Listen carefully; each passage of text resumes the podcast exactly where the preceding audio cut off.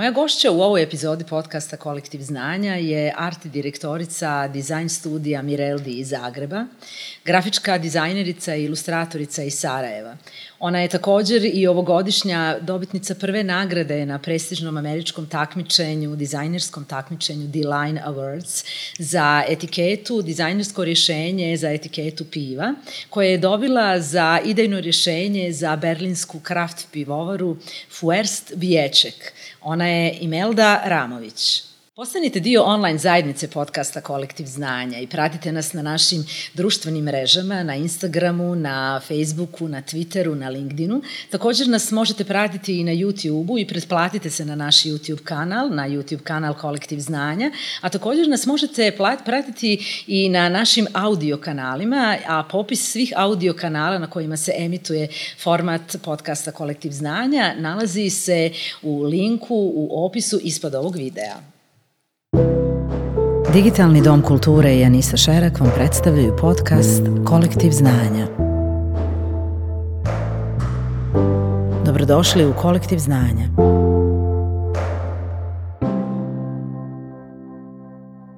Imelda, zdravo. Zdravo. Uh, u, najavi sam već rekla da si ti Sarajka sa zagrebačkom trenutnom adresom i agencija za koju ti radiš, uh, odnosno koju ti vodiš uh, i koju si osnovala Mireldi je sa sjedištem u Zagrebu. No, put e, te naveo iz Sarajeva u Zagreb e, i reci mi kako je uopće e, došlo u tvom životu da se počneš baviti grafičkim dizajnom, kako si se odlučila na to i kako je trajao tvoj put, evo rekli bismo od likovne akademije u Sarajevu do tvog sjedišta firme u Zagrebu. Pa ovako, ja sam uh, u Sarajevu sam odrasla, rodila se, provela cijelo vrijeme rata u uh, Sarajevu, što nije za zanemarit uh, u cijelom mom nekakvom odrastanju i putu koji mi je kasnije uslijedio. Mm-hmm. I nakon, taman, nakon što se rad završio neko vrijeme, nakon toga sam ja išla u, krenula u srednju školu i tad sam prvi put zapravo došla do nekakvog e, razmišljanja u kojem pravcu bi ja htjela e, ići. Od uvijek me pardon, zanimala i crtanje, ilustracije. Nisam ja to tada mogla nazvati nekim pravim imenom. Nisam ja u tom momentu niti znala šta zapravo znači dizajn. I uh, sjećam se da sam tada upoznala jednu curu koja je išla na uh, koja je išla u umjetničku školu i da sam se ja počela jako raspitivati oko toga da mi ona rekla postoji nešto što se zove reklamna grafika. I onda sam ja nju pitala šta je to reklamna grafika, nisam znala šta bi to trebalo. Onda on meni to nekako objašnjavala na način, pa znaš, kao vidiš knjigu, pa njen cover, pa to je neko dizajnirao, pa vidiš, ne znam, CD cover, pa to isto neko dizajnirao. I naravno da sam ja znala da je to neko radio, ali nisam znala kako se uopće to zove. Da. I mene to užasno o, privuklo, baš sam bila nekako kao, ja bi to volila raditi. To je nešto što, što bi mi baš bilo prekrasno, da u stvari neke stvari koje me zanimaju imam priliku ja oblikovati. Naravno, to mhm. sada puno mogu bolje verbalizirati nego u tom momentu, tad je to bio nekakav instinkt koji me vukao, ali mi je to bilo negdje najsličnije nečemu što sam ja zamišljala da bi ja radila. A paralelno me zanimao i modni dizajn, naravno da sam bila u tim godinama kada mi je bilo jako fora da si prekrajam stvari, šim i onda mi je bilo kao, vola bi nešto gdje mogu to što radim jednog dana aplicirati na to. Tako da mi je zapravo grafički dizajn bio nešto što mi je objedinjavalo jako puno segmenata mm-hmm. nekakvih obliko, ono, primjenjene umjetnosti u stvari koje sam ja mogla nekako kroz svoj budući rad pokriti. I tu je krenula a, ne, neka priča zapravo o grafičkom dizajnu, gdje sam ja po prvi put učila neke stvari, susretala se s nekim tehnikama, pojmovima i a, sve slično. Naravno, a, u tom periodu sve smo ručno radili, crtali da. smo ručno, plakati su se ručno crtali. Nije bilo interneta da i kompjuter kao takav nije bio nešto što je bilo zapravo dostupno da imaš u, u svojoj školi da na njemu radiš, samo su rijetki posjedovali taj kompjuter i onda bi u stvari kroz negdje, već kad sam došla na čet, četvrti, dio, četvrti razred srednje škole, tad se pojavio taj neki kompjuter koji je bio u školi i onda smo svi se izmjenjivali na tom kompjuteru radili i učili. I onda je kao nekakav logičan smije, slijed svega toga bio da ja idem na akademiju u stvari. Mm-hmm. To je bilo kao ve, već sam ja izgradila neku ideju o tome što bi ja htjela raditi sve skupa i počela sam se jako raspitivati o tome i onda sam pristupila prijemnom. Onda sam, na prvom roku nisam prošla i bila sam, bila sam prva iz Bila sam da. prva iz i bila sam jako nesretna zbog toga. Baš mi je bilo ono kao, kao ali bili, bili su, uh, na akademiju se primalo pet uh, studenta po godini, zato mhm. što, mm-hmm. mislim, mislim da je još uvijek zapravo tako. I ja sam bila prva ispod crte i bila sam onako što sada da radim. I znam da sam tada otišla, e, da mi je kao nekakva druga verzija bila da bi možda išla ili na arhitekturu ili uh, na psihologiju. Znam da sad to zvuči Pa dobro, zašto bi bilo čudno? Mislim, na koncu danas postoji art terapija. E pa da, mislim, da. nisam ja to na taj način da. vidjela. Sviđalo nešto u tom pravcu. I, uh, I znam da su mi onda drugi rekli, dobro, bit će i drugi rok, uh, daj se smiri polako, pripremi se. I ja sam se stvarno išla ozbiljno i dalje pripremati za to. Pokušala sam vidjeti, pošto dobio, do, došao je nekakav tamo izlaz ocjena koje su stigle, pa sam ja na temelju toga zapravo vidjela možda u kojem pravcu bi trebala malo više mm-hmm. da radim. I u stvari sam, naravno, u drugom roku sam bila primljena i Sjajno. bila sam niti prva, ali, ali to nije kao u prvom roku. I znam mm-hmm. da je mhm. ta, ta moja profesorica a, a, Amra Zulfkar Pašić, ja mislim mm-hmm. nekog godini rekla, a, kako bismo grnu grešku napravili da tebe nismo primili. I baš je bilo nekako lijepo da, da. zapravo se desio taj neki dio posle u kojem je njima bilo drago da sam ja tu, a ja sam na neki način se potvrdila da, da je to trebalo biti baš tako u stvari, da sam ja trebala biti tako. Tako da, Sjajno. da, taj neki sad kratki dio u stvari da. Vezano za konkretno. Za početke, da. No, prije nego što si otišla u Zagreb, ti si u Sarajevu dosta radila, ja te poznajem iz vremena pa nekih 16-17 e, godina, ako ne i 18, e, je prošlo iz vremena kada je u Sarajevu bila vrlo, vrlo živa muzička scena, e, ali rekla bih elektronska muzička scena. I kada se ona razvijala u cijeloj Bosni i Hercegovini i ti si bila isto tako jedan dio te scene na način da si bila njihov ajmo reći, vizuelni support, ti si im na neki način pomagala da uh, oslikuju, da praktički oblikuju svoju vizuelnu grafičku kampanju, odnosno vidljivost. Tada je to da. bilo moguće samo kroz flajere, je li tako? Jer nije bilo društvenih da. mreža. Ja sam, ja sam baš jako ponosna na taj period, zato što je to meni uh, jako pomoglo uh, u mom nekom razvijanju dizajnerskog stila zapravo i uopće nekakvog pravca. Muzika je od uvijek bila nešto što je jako bilo bitno za mene i, i uh, kao nekakav bitan segment odrastanja. Mm-hmm. Ja oblikovala i moje misli i moje nekve uh, ideje o tome šta bih radila i usmjeravala je zapravo i stilski neke stvari koje sam radila. I to je Kakva je to muzika bila, slobodno nam možeš reći? Malo je pa, drugačija možda nego danas ili... Pa, pa da, mislim, je drugačije, ali ja sam recimo odrasla na, krenulo je, prvi put kad sam čula Massive Attack, to je bilo potpuno, ja sam bila... Overwhelmed. Da. da, da, nisam onako povjerovala kao šta je ovo, baš sam bila onako jako oduševljena, pa mislim prvi Prodigy kad sam čula, to mi je isto mm, bilo da. onako kao, kao ovo je nešto nevjerovatno, što se dešava ta cijela zapravo Uh, krenula sam od nekakvog trip hopa, pa je onda krenula da. prešla neku elektroniku, u stvari jako sam volila tu cijelu e, njemačku elektronsku scenu, mm -hmm. a Miski Peaches, a, jako, sam, jako sam zapravo, što bi tu rekli, brijala na, na da. to. I u Sarajevu u tom periodu bio baš neki nevjerovatan vibe, vibe vezan da. za sve to. Prvi su, ja se sjećam kada su prvi uh, kada je prva futura bila, uh, čak sam za to znam da je bila neka kao natječaj da se radi vizualni identitet. Ja sam, svoj, ja sam logo koji sam radila, sam crtala rukom i jer kao nisam ga u kompjuteru radila, onda sam to poslala kao crteže ovaj, taj natječaj, a, i tad sam do, ja sam bila, dobila sam drugu nagradu, a Mile je dobio prvu nagradu, njegov je bio da.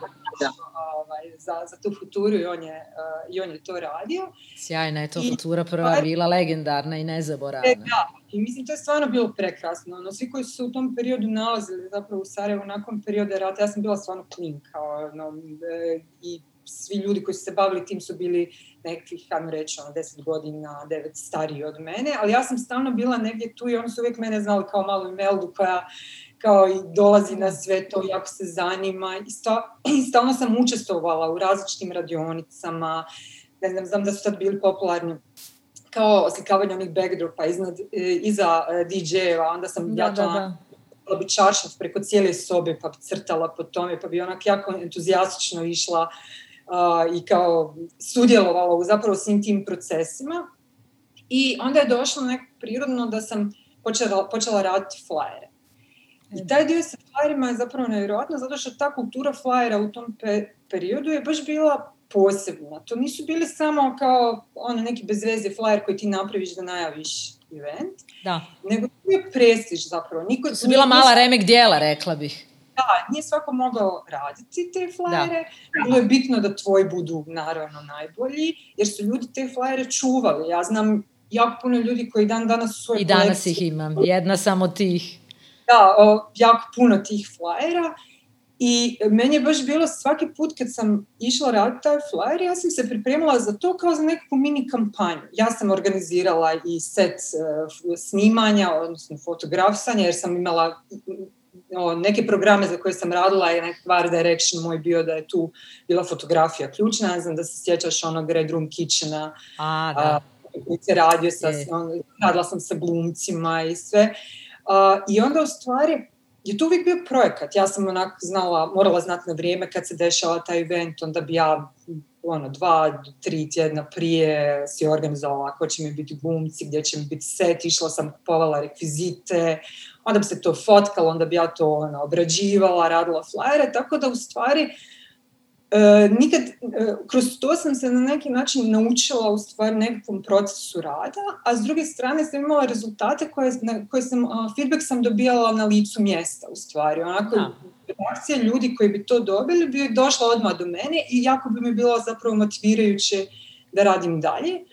A s druge strane sam se osjećala dijelom nekakve Uh, uh, nove scene i... Underground, uh, alternativne underground scene, da. je u tom periodu ja, ja, ja bih baš voljela kad bi neko, nekoga mogla vratiti u to vrijeme, samo da mi pokažem kako je zapravo u tom periodu u Sarajevo bilo nevjerovatno, što se dešavalo zapravo, kako su ti kolektivi okupljali i, i a, animatore, i ilustratore, i kipare. I, I, radio, ono, I radio, tad je Radio Zid recimo bio jedan da, od glavnih generatora, jedan od glavnih motora te underground muzičke scene. Odnosno oni su bili pratitelji te scene.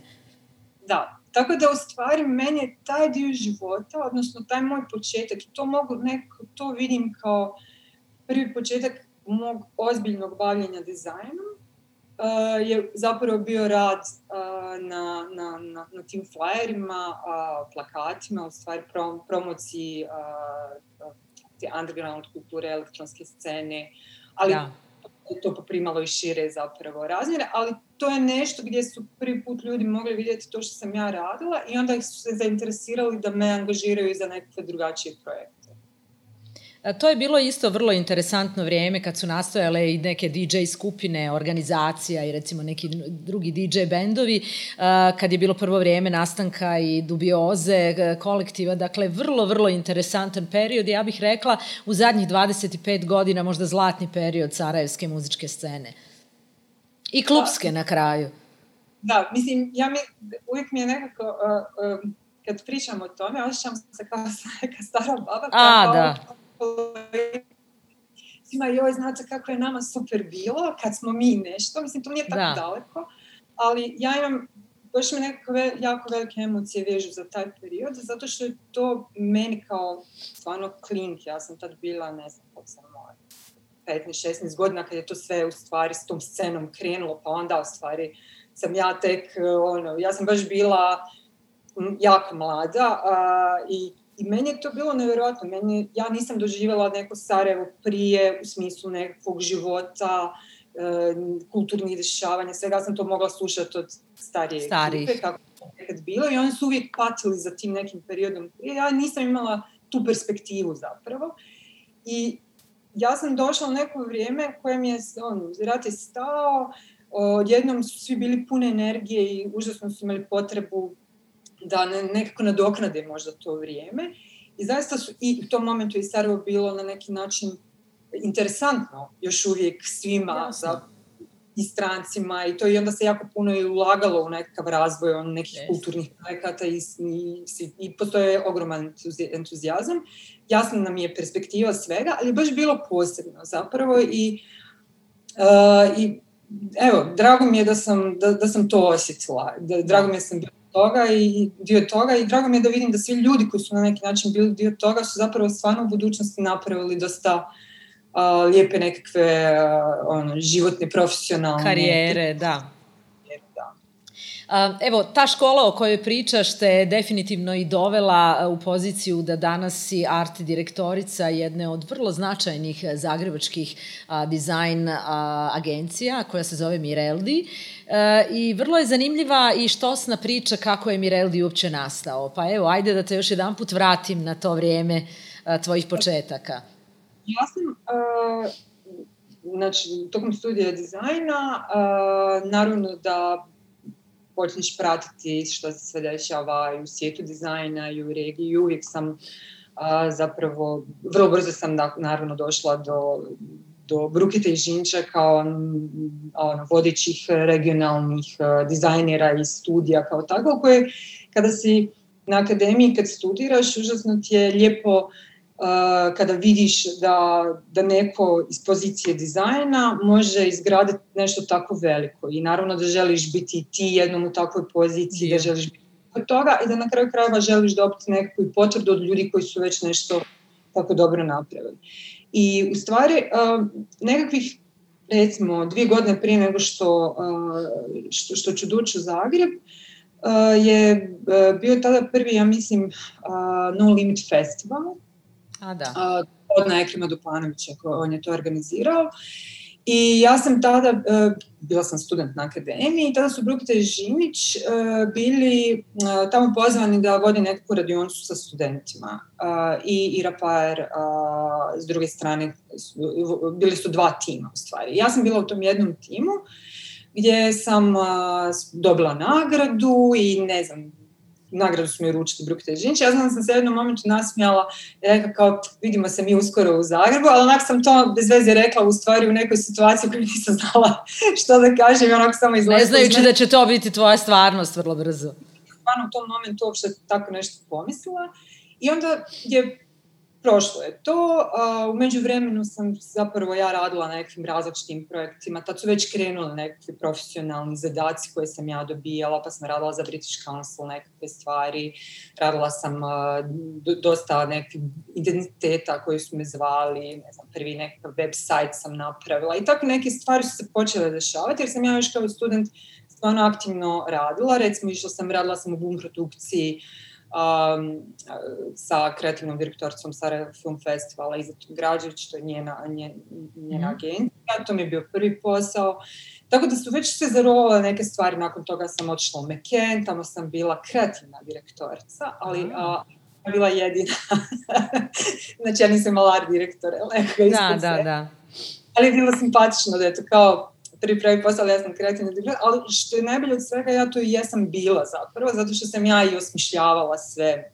I od ono, pisala scenarije za reklame i radila storyboarde i bila na setu. I, iako nisam stvarno u tom momentu a, možda bila kvalifici, kvalificirana za, za, za tako nešto, ali, ovaj, ali sam dosta uspješno se, se nosila s tim. I onda sam u jednom momentu uh, u, uh, klubu Soba, koji je tada bio na Akademiji likovne umjetnosti, je, tamo smo se svi okupljali uh, Yes. ovaj, i družili. Uh, sam uh, stajala za šankom, na, na drugom kraju je bio Miral, mi smo se znali iz ove priče, on je isto radio flyere, uh, bio, Bio DJ, dio organizacije, da.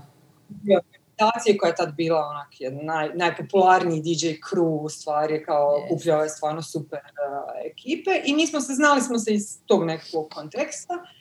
I tad je došla jedna uh, poznanica koja je radila u nekoj korporaciji i pitala nas kao da oni raspisuju natječaj za vizualni identitet te njihove firme. Da li, bismo, da li pojedinačno nas je pitala kao da li smo zainteresirani uh-huh. i mi smo nekog razloga u tom momentu onak smo stavili rekli pa kao možda bismo to mogli skupa napraviti. I tad smo mi zapravo počeli neke projekte raditi zajedno. Uh-huh. I to je trajalo nekakvih godinu dana godinu, pol, dvije. Ja sam umeđu vremenu zaposla bila i u BBDO kao direktor i tako. I tad je uh, Brukta i Žinić su dali oglas da oni traže um, pojačanje u svom timu, uh, traže ari direktore i dizajnere. I da. mi smo sjeli, smo razgovarali o tome, kao što misliš da mi pošaljemo ove neke stvari koje radimo, da, čisto da vidimo ono, šta će oni reći na naše radove u da. stvari, da, da li će to njima svidjeti, nama je trebao neki trebala nam je ta vrsta neke potvrde, feedbacka da to što radimo je stvarno ok, da se možda razvijamo u nekakvom dobrom smjeru i slično, bez nekakve krajnje ambicije da mi zapravo dobijemo taj posao. Nismo mi na taj način uopće u tom trenutku razmišljali. Jer posao je e, e pre, praktički i e, podrazumijevao vaše preseljenje u Zagreb, ili tako? Je, A mi stvarno u tom periodu mislim, nismo na neki način o tome razmišljali. Prvo, uh, nama je u tom periodu Sarajevo stvarno bilo lijepo.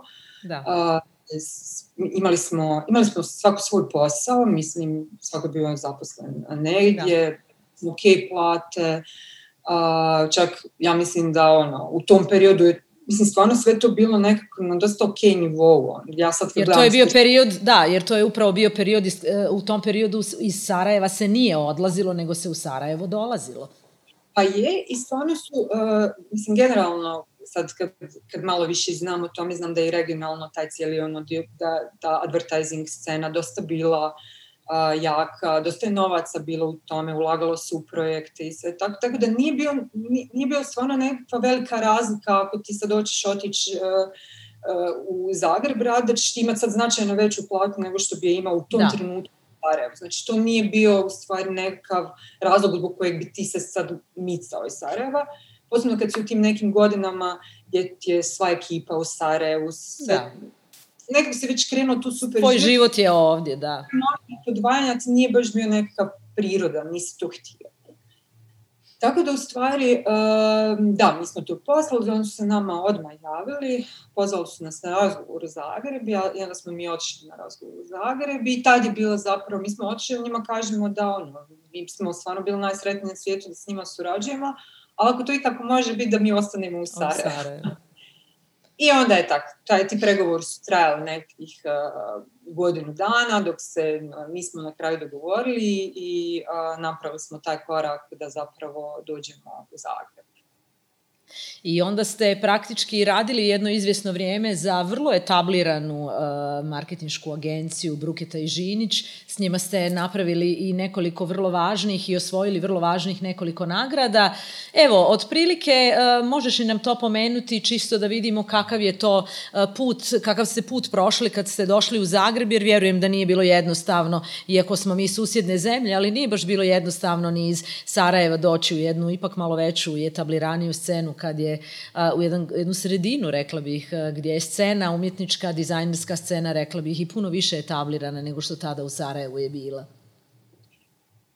Pa, uh, pa da, s tim što recimo ja u tom periodu, kad, sam, kad, kad je došla odluka da, da ćemo ipak doći živjeti u Zagreb, mislim, ja, ja, se, ja se često pokušavala sjetiti šta je meni u tom momentu bilo u glavi u stvari. Ja uopšte ne mogu da vratim uh, taj nekakav osjećaj koji sam ja da. imala. Da. Znam da to se jednostavno desilo. I onda kad sam došla, nisam imala neka pretjerana očekivanja od toga. Meni je bilo stvarno, uh, želja mi je bila da se nađem ono, dijelu nekakvog sustava u kojem postoje neki drugi ljudi koji rade uh, te iste stvari, da, da naučim možda neke druge principe rada, da dobijem priliku da radim na nekakvim uh, zanimljivim projektima, da naučim i od uh, Davore i od Nikole dosta toga. I u stvari sam stvarno bila jako usmjerena ka tome da želim stvarno naučiti nešto što ću možda, što će mi u životu koristiti. I I sada iz ove perspektive sam tačno dobila to pošto sam u stvari došla. Da, bilo je mhm. teško s ove nekakve strane socijalizacije u stvari, zato što koliko god da smo mi slični mentaliteti, A, postoje da. te ključne razlike koje posebno u toj dobi, kad, kad ti dolaziš negdje gdje ostavljaš za sobom ono, svu svoju ekipu, a to ti je to najbitnija stvar na svijetu, da ono, da. kao kad vikendom izađeš u klub, tamo ćeš već sresti ono pet ljudi s kojima ćeš se ispričati. To onda dođeš negdje gdje kao nikoga ne znaš, gdje su stvari svi ljudi koje upoznaješ su vezani za tvoj posao, ne postoje zapravo nekakvi ovaj, ne, nemaš doticaj s nekim drugim ljudima i u stvari onda još krećeš u tu borbu zapravo. Nije sad samo stvar kako da se ti na neki način uklopiš u uh, kolektiv u koji si došao, nego i da izgradiš neki život koji će biti funkcionalan, gdje nećeš ostati, jer je jako je bitno imati taj balans. Jednostavno, nakon nekog vremena, ako si samo usmjeren na posao i nemaš ovu drugu stranu, Jasne. je teško. Mislim, nešto je lakše bilo to što smo, nas, bili smo dvoje, a nekad je čak to bila i otežavajuća okolnost, da. zato što manji, manji možda pristup ljudi imaju prema tebi kad si u nekakvom takvom, uh, takvoj kombinaciji. Tako da je bilo izazovno stvarno a, se nositi sa svim tim. Često smo se znali pitati pa dobro, pa šta sad, pa mi smo u početku recimo, ja mislim svaki tjedan uh, za vikend išli u Sarajevo. A, a, klasika. Da, onda je to naravno s vremenom ovaj, opadalo, jednostavno više nismo imali snage, a i financijski je bilo potpuno ubistvo. Da. I ovaj, pa se to malo, eh, ovaj, bi se ti dolasci uh, prolongirali. I kako to je obično biva, s vremenom se su se stekle nekakve nove i prijateljstva i sve skupa. Što se tiče nekakvog uh, radne etike ili nekakvog drugačijeg pristupa poslu, on je bio stvarno potpuno drugačiji zato što mi smo došli, mi smo došli u agenciju koja, koja se ono jako postavljene stvari. Uh, postojao je copywriter, postojao je DTP, postojao je art direktor, dizajner, uh, ne znam, junior dizajner, senior dizajner. Mm -hmm. ono, postojala nekakva hjerarhija. Jasna standardizacija poslova isto tako. Je jako, jako važna i nama je to bilo super, zato što smo mi do tog trenutka sve radili sami. Mm-hmm.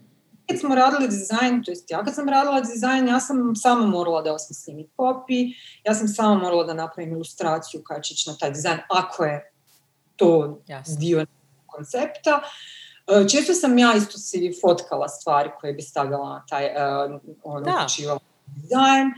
Ja sam uh, išla na snimanja, uh, razgovarala, tamo sam učestvovala u tome kako će biti postavljen set. Uglavnom, cijeli spektar stvari sam u biti sama radila i onda u jednom momentu dođeš negdje ti neko kaže, a ne, taj dio posla radi neko drugi. I onda se osjećaš kao da ti neko ne da da, da ti... Da, da radiš ti to, sve.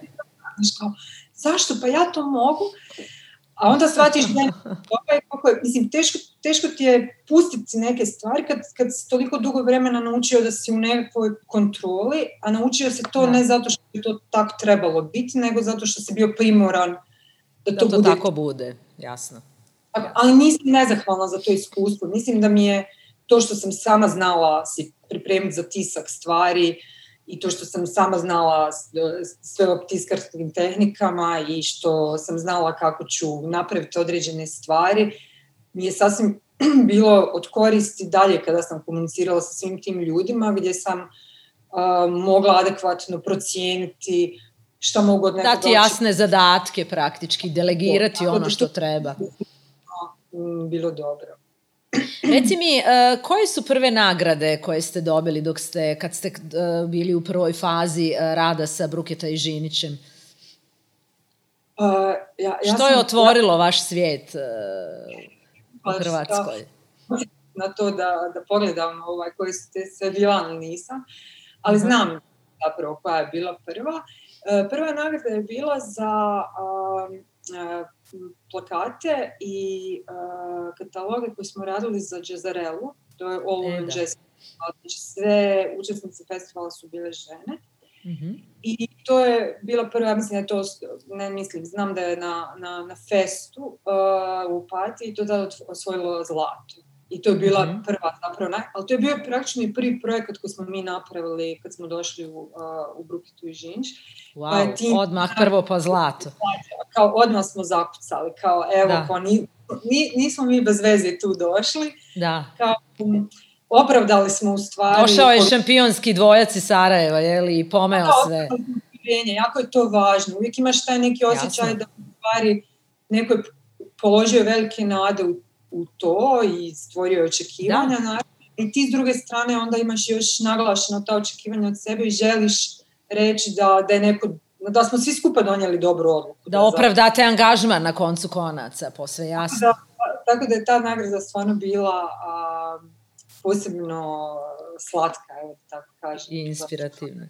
Bila nam je jako motivirajuća i ono, Uslijedile su, vjerujem, i, i druge nagrade koje su uh, vas i etablirale definitivno na hrvatskoj uh, marketinškoj sceni, oglašivačkoj i dizajnerskoj sceni, no uh, vi se niste dugo zadržali u, u Briketi i Žinići, nego ste otvorili svoju agenciju Mireldi. Kad se to desilo? Mi smo, mi smo u Briketi i Žinić bili četiri pol godine, tako da nije, nije skroz kratak period. Mm -hmm. ono, dosta, zapravo možda čak najduže što sam ikad radila u nekakvoj agenciji, to jest najduže. Uh, i, uh, a da nije sam... tvoja, misliš? A, da, da nije, da nije moja. Um, to stvarno, um, ja, jako se prirodno desilo zapravo. Mm -hmm. Mislim da smo jedni od drugih sve naučili uh, i da u stvari um, nekakav daljnji vid napretka bi bio jedino u smislu da da počnemo nešto raditi što je naše. Zato što, jed, mislim, svi koji su radili nekada a, u agencijama, mislim da će im biti jasno kad to kažem, desi se taj jedan dio u kojem a, ti on, sazriješ e, i shvatiš da bi želio imati neku autonomiju nad tim što ti radiš, da bi htio probati nešto za sebe napraviti. Naravno, ako imaš takvu ambiciju, postoje ljudi koji jednostavno nemaju i ne moraju je imati, nije to nešto što sad ono, tež, ovo, je, ovo je dosta težak put u stvari, zato što ti kada se dio nekakve agencije, osim što uh, ne moraš se baviti time kako će posao doći, ne moraš se baviti time kako ćeš taj posao naplatiti, ti isto tako imaš, ti, ti, ti imaš nekakvu ono, grupu ljudi, odnosno ljude koji svako drži dio nekakvog svog posla i ta odgovornost se raspodijeli na puno više sudionika tog projekta. Da, segmenata, elemenata, recimo. Ti staviš da si solo, ti, ti postaješ jedina odgovorna osoba. I to je jako zapravo uh, opterećavajući osjećaj. Zato što uh, u jednom momentu kad ti radiš kod agencije, nešto što ti napravi, i kad pogriješiš, kad napraviš neku grešku, za tebe stoji agencija, za tebe stoji da. neko ko će, ko će zajedničkim snagama s tomom tu pogrešku ispraviti i on, na neki način će se iznaći neko rješenje i nećeš morati sam putovati kroz to stanje. Ali onog momenta kad si ti sam, onda tu više nema te podrške. Ti si sam i ti si kompletno odgovoran za sve. I, i to, je, to je teško, to nije lako i to je stresan osjećaj ali ja mislim da mene, mene to dosta me nekako uh, vuklo da tako nešto probam. I uvijek sam se mislila kao da nik, on, uvijek želim u životu da probam neke stvari pa da se kažem evo probala sam pa nije uspjelo pa ok, očito nisam, ali ne hvala ostati u nekom ošćaju da nešto nisam probala. Tako da u stvari to je došlo iz, iz, iz te on, nekakve potrebe da, da u stvari imam nešto, nešto što je moje i da neku svoju priču gradim dalje. U Mireldi agenciji koju ti vodiš e, uvijek se primijetio jedan poseban feministički e, touch, rekla bih. E, I zato bih te htjela pitati, obzirom da u, pogotovo u regionalnoj marketinškoj industriji, ona je ipak moramo priznati kao i kompletan balkanski mentalitet poprilično mačoizirana, zanima me na koji način si ti kao žena, voditeljica svoje agencije prihvaćena u tom marketinškom svijetu? Da li si imala nekih e, većih problema ili e, jednostavno, dakle, taj položaj žene kao voditeljice e, marketinške agencije nije, nema ih, nema vas previše i onda ste možda čak i bile u nekoj možda malo i drugačijoj situaciji. Hoću da mi to malo pojasniš. Pa, pa evo, ako iskreno, ja mislim da je, da je baš kad govorimo o advertising industriji, jako puno žena zapravo prisutno. Ali u menadžmentu, u upravljačkoj strukturi su uglavnom muškarci. Pa, evo, ja, ja ne, ne znam pouzdano, nisam na taj način nikad pratila to, pa, pa, mhm. pa ne sad stvarno reći, ono, bilo bi potpuno, onako bi rekla nešto što ne znam. Ali ja sam, recimo, mogu govoriti iz ove nekakve svoje perspektive. Uh, u stvari, uh, ja sam stvarno prošla dosta agencija. Nakon uh, Brukte Žinči, ja sam jedno vrijeme surađivala sa uh, Grem, koji je sad Grej mm-hmm. Žinč, pa sam mm-hmm. radila sam još sa različitim agencijama, što kao vanjska, što na, nekakvim, nekakvom paušalu ovaj, mjesečnom i slično.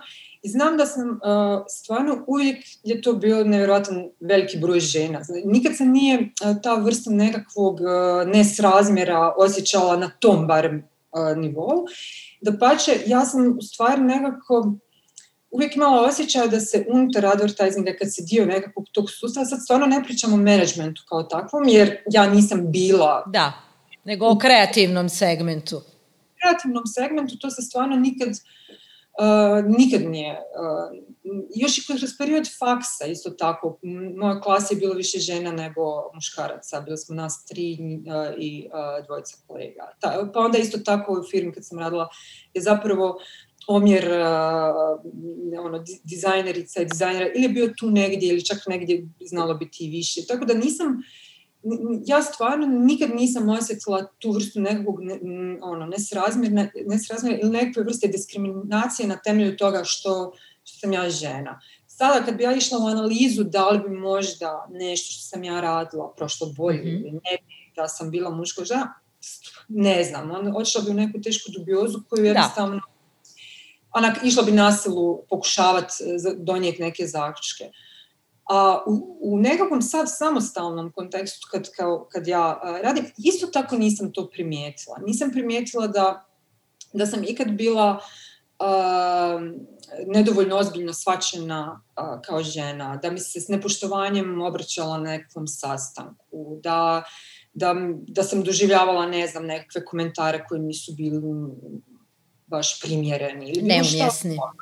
Da, nisam stvarno ja, ja to nisam na taj način osjetila, iako vjerujem, ono, to je sad stvar nekakvih individualnih doželjaja, a i stvar je nekakve generalno situacije da je, sigurno sam da, da, da te postavke nisu baš tako um, u svemu ravnopravne i ne mislim da, da, ovaj, da je ženama koji su u nekakvom visokom menadžmentu lako se izboriti, da, da ih se doživljava ozbiljno i da ne budu komentirati, ono, da ne, ne budu Mizogine komentare, da ne trpe. Da.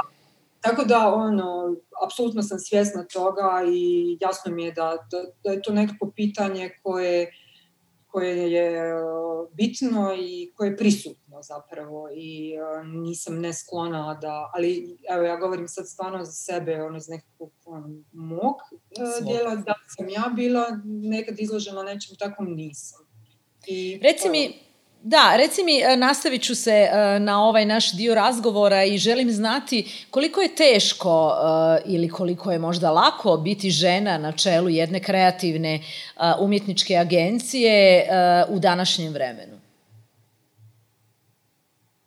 Pa mislim, ja mislim da je teško generalno. Teško je zato što um, zato što se moraš, ovo što sam prije govorila, taj nekav, ta razina odgovornosti koju moraš imati kad uopće vodiš nešto svoje, znači bilo da si muško ili žensko, imaš, isti, isti su nekakvi izazovi ispred tebe. Da, stvar. da. Ti, ti jednostavno postoje nekakve stvari koje ne poznaju rod kao takav, a to je da danas... Slažem se. Moraš jednostavno, moraš jako puno raditi, moraš se truditi, često se znaš osjećati kao da sve to što ti radiš nema nikakvog smisla, da ono, ne dobijaš, da ne dobijaš uzvrat dovoljno koliko misliš da ulažeš. Jako je, jako je puno tu stvari koje su pomiješane zapravo. Evo, baš sam nedavno sam pričala sa kolegama isto koji uh, su mm-hmm. dizajneri, imaju svoj studio i tako.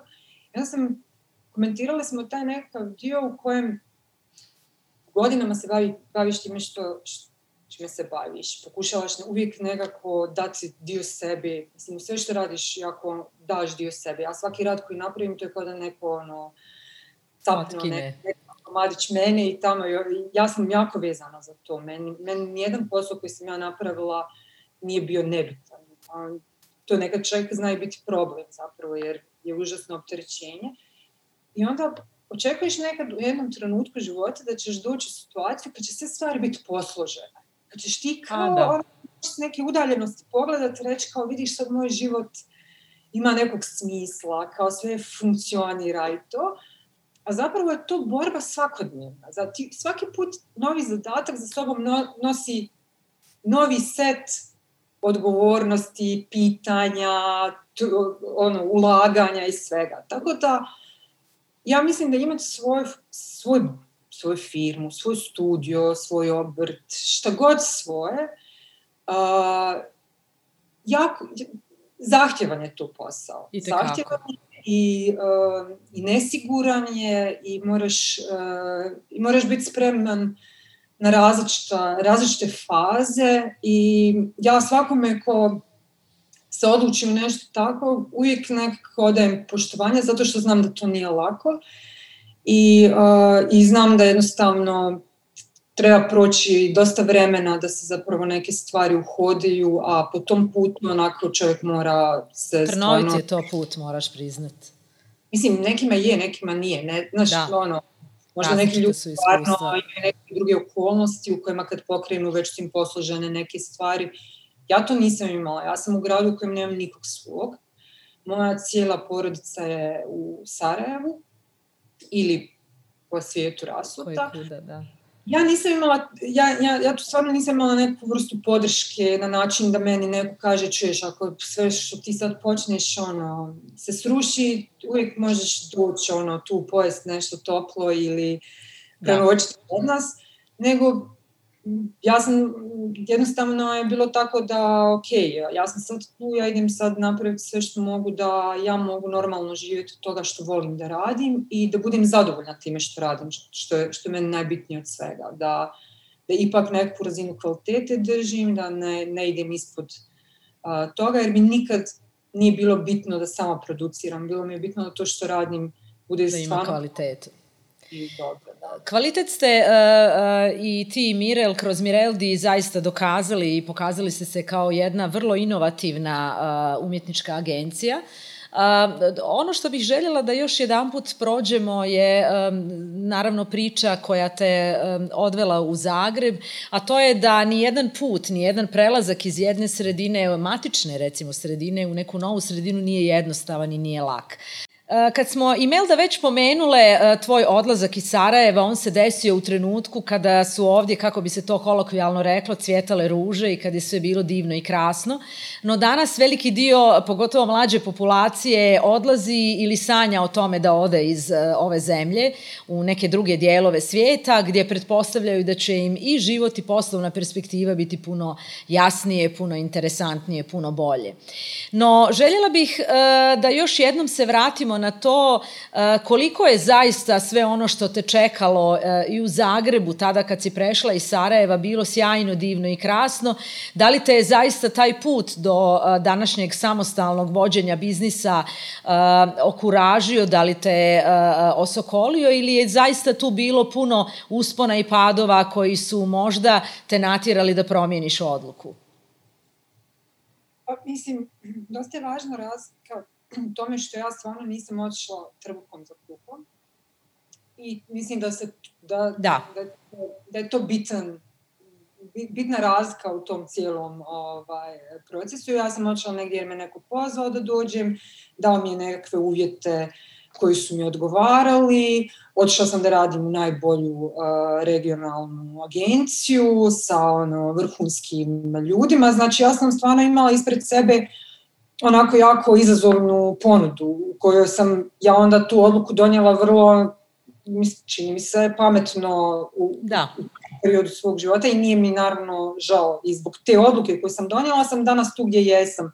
Sva ta iskustva koja sam stekla uh, u radu s Brukitom Žinić, uh, sve nagrade koje sam osvojila u timovima kojima sam radila kod njih i projekti na kojima sam imala priliku da radim kad sam radila kod njih, ja ih sigurno ne bih imala baš priliku raditi da sam bila da sam ono, ostala u Sarajevu ili da sam bilo gdje sama pokretala takvu cijelu da. priču. Za uopće ući u takav nekakav svijet postoji ono, ne, mislim, ne, ne, ne mogu taj dio cijeli iz te priče ovaj, da, da izbacim kao takav. Tako da, Jasno. to je sigurno, i onda kad, kad nešto ispred sebe takvog tipa imaš, onda naravno odluka da tako nešto napravi je ovaj, puno jednostav, ono, jednostavnija odluka uh, se donosi. Ali ova ideja o tome da odiš negdje, mislim, on je potpuno jasna situacija u kojima mladi, uh, pa ne samo u Sarajevu, mislim i tu uh, jako puno ljudi odlazi negdje drugo uh, iz sličnih razloga u stvari, zato što žele biti bolje plaćeni za poslove koje radi, žele steći neka nova iskustva, jednostavno ono, više stvari, ali ajde, kad gledamo, to su nekakva, ono, ajmo reći, kod svih možda nekakve zajedničke zapravo ovaj, stvari koje ih ponkaju da naprave taj korak. Ja mislim sad stvar je zapravo od osobe do osobe. Kako ti u stvari imaš očekivanja od samog sebe i od toga gdje ti dolaziš. Mislim, ideja o tome da ćeš ti negdje doći i da će tebi uh, biti ono, pružen tepih uh, i svi su evo čekali da se ti pojaviš jer bez tebe nisu mogli i onda graditi na tome nekakvu ideju odlaska negdje, je vrlo velika šansa da ćeš se razočarati, zato što mislim, je nerealno u startu razmišljati na takav način, ono, onda imaš neki problem kako ti vidiš stvari, ono, Jasno. To, to je onda ne, neka druga priča.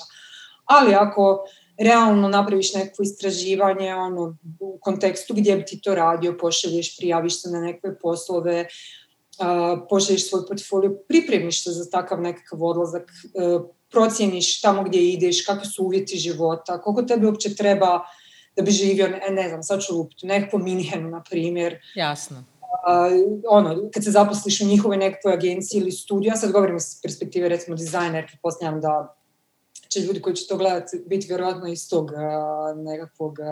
Od prilike svijeta, da. Da. Ja mislim da je užasno, da je, da je bitno da napraviš tu neku vrstu pripreme za to, da, ono, da uopće vidiš gdje si ti, šta bi ti htio, da onda se javiš prethodno nekim ljudima, da, da vidiš i taj drugi dio, ono, koliko tebe košta da tamo živiš, kolika će tvoja plaća biti po odnosu na to koji je neki omjer toga kakav će tvoj život tamo biti. Da. Sve te stvari, što realnije si postaviš to na, na papir, manje ćeš e, imati tih iznenađenja u stvari, on, manje ćeš imati tih razočarenja. E sad ovaj dio, kako će izgledati taj proces tamo u smislu kako će tebi biti u toj firmi, to je sad nešto što ti ne možeš unaprijed znati i s tim Jasno. ideš stvari da, da pokušaš. Ali meni je, mislim, meni je, meni je jasno zašto to ljudi radi, meni je jasno zašto razmišljaju u takvom smjeru, zato što, nažalost, takva je situacija. Na, nažalost, mnogi mladi ljudi na ovim prostorima imaju problem da ne mogu naći adekvatan posao, da, da jednostavno ne mogu si ono, nekakve prihode stvoriti koji su im potrebni i dosta tih stvari na neki način poteknu da napravi takve korake. Neki od njih jednostavno samo želi promijeniti okruženje jer im ne paše ono, situacija u kojoj da. njihova država... Politička ili društvena.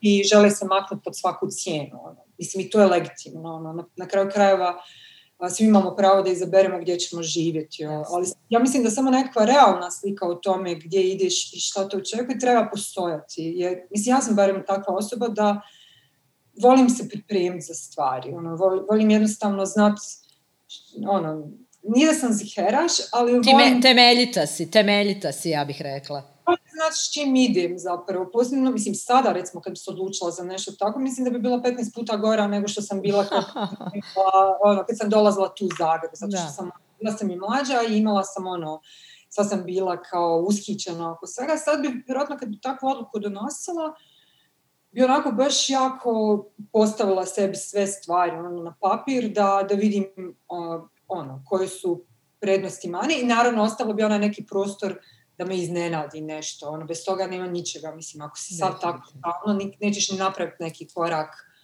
ovaj, neće sad ni desiti nekakva možda zanimljiva priča u životu ako si u toj mjeri proračunata, ali neke osnovne stvari ipak ja mislim da, da, je, da je dobro. Ovaj. Tako da, evo, da, odgovor na ovo, koliko, koliko je meni to iznenađenje bilo, ja sam imala ovaj neki cijeli set stvari, ja sam znala na šta dolazim u stvari, mi smo imali da.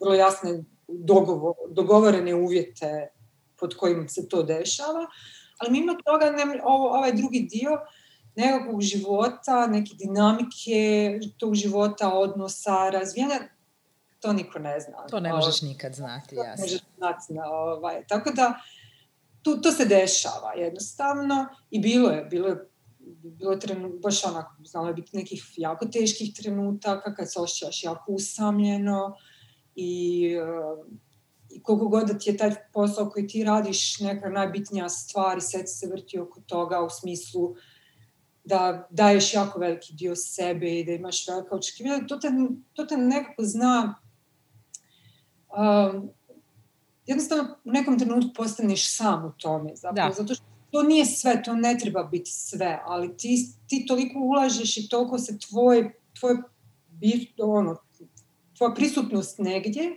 odnosno došao si negdje zbog tog nekakvog posla, to je bila prva točka zbog kojeg si tu, se krene sve vrtiti oko toga i onda u stvari počneš ono, shvatati da jednostavno to nije sve što oko čega se tvoj život treba vrteti, trebaju neke druge stvari i onda, i onda tu počneš da tražiš neki prostor za sebe, da se pitaš aha, da li je ovo neko mjesto u kojem ja želim dalje biti, ono, nekakvo osjećaj pripadnosti. Tu dolaze neke druge onda stvari na, na, na red koje se sigurno krenu dešavati u nekakvom on, periodu tog procesa u stvari a, u kojem ti se negdje odiš. To nije u svakom slučaju, ja mislim, to nikome nije lako. Naravno.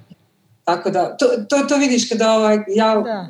često dođem u Sarajevo kad je period film festivala, zato što da. znam da ću vidjeti sve ove ljude koji su otišli.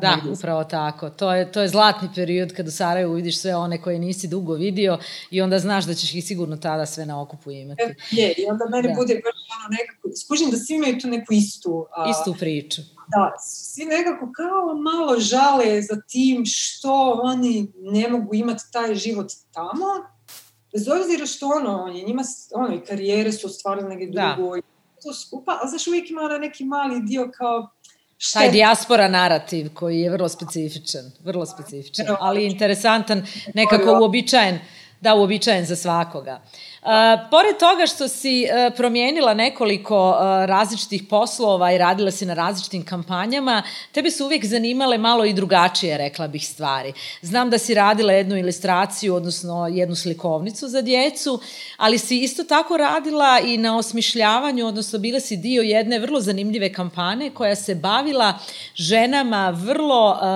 interesantnim ženskim figurama iz Bosne i Hercegovine, dakle ženama Bosne i Hercegovine koje su uh, u svojim karijerama imale divne rezultate, a recimo da nisu bile dovoljno prepoznate ili poznate niti u medijima, niti široj publici.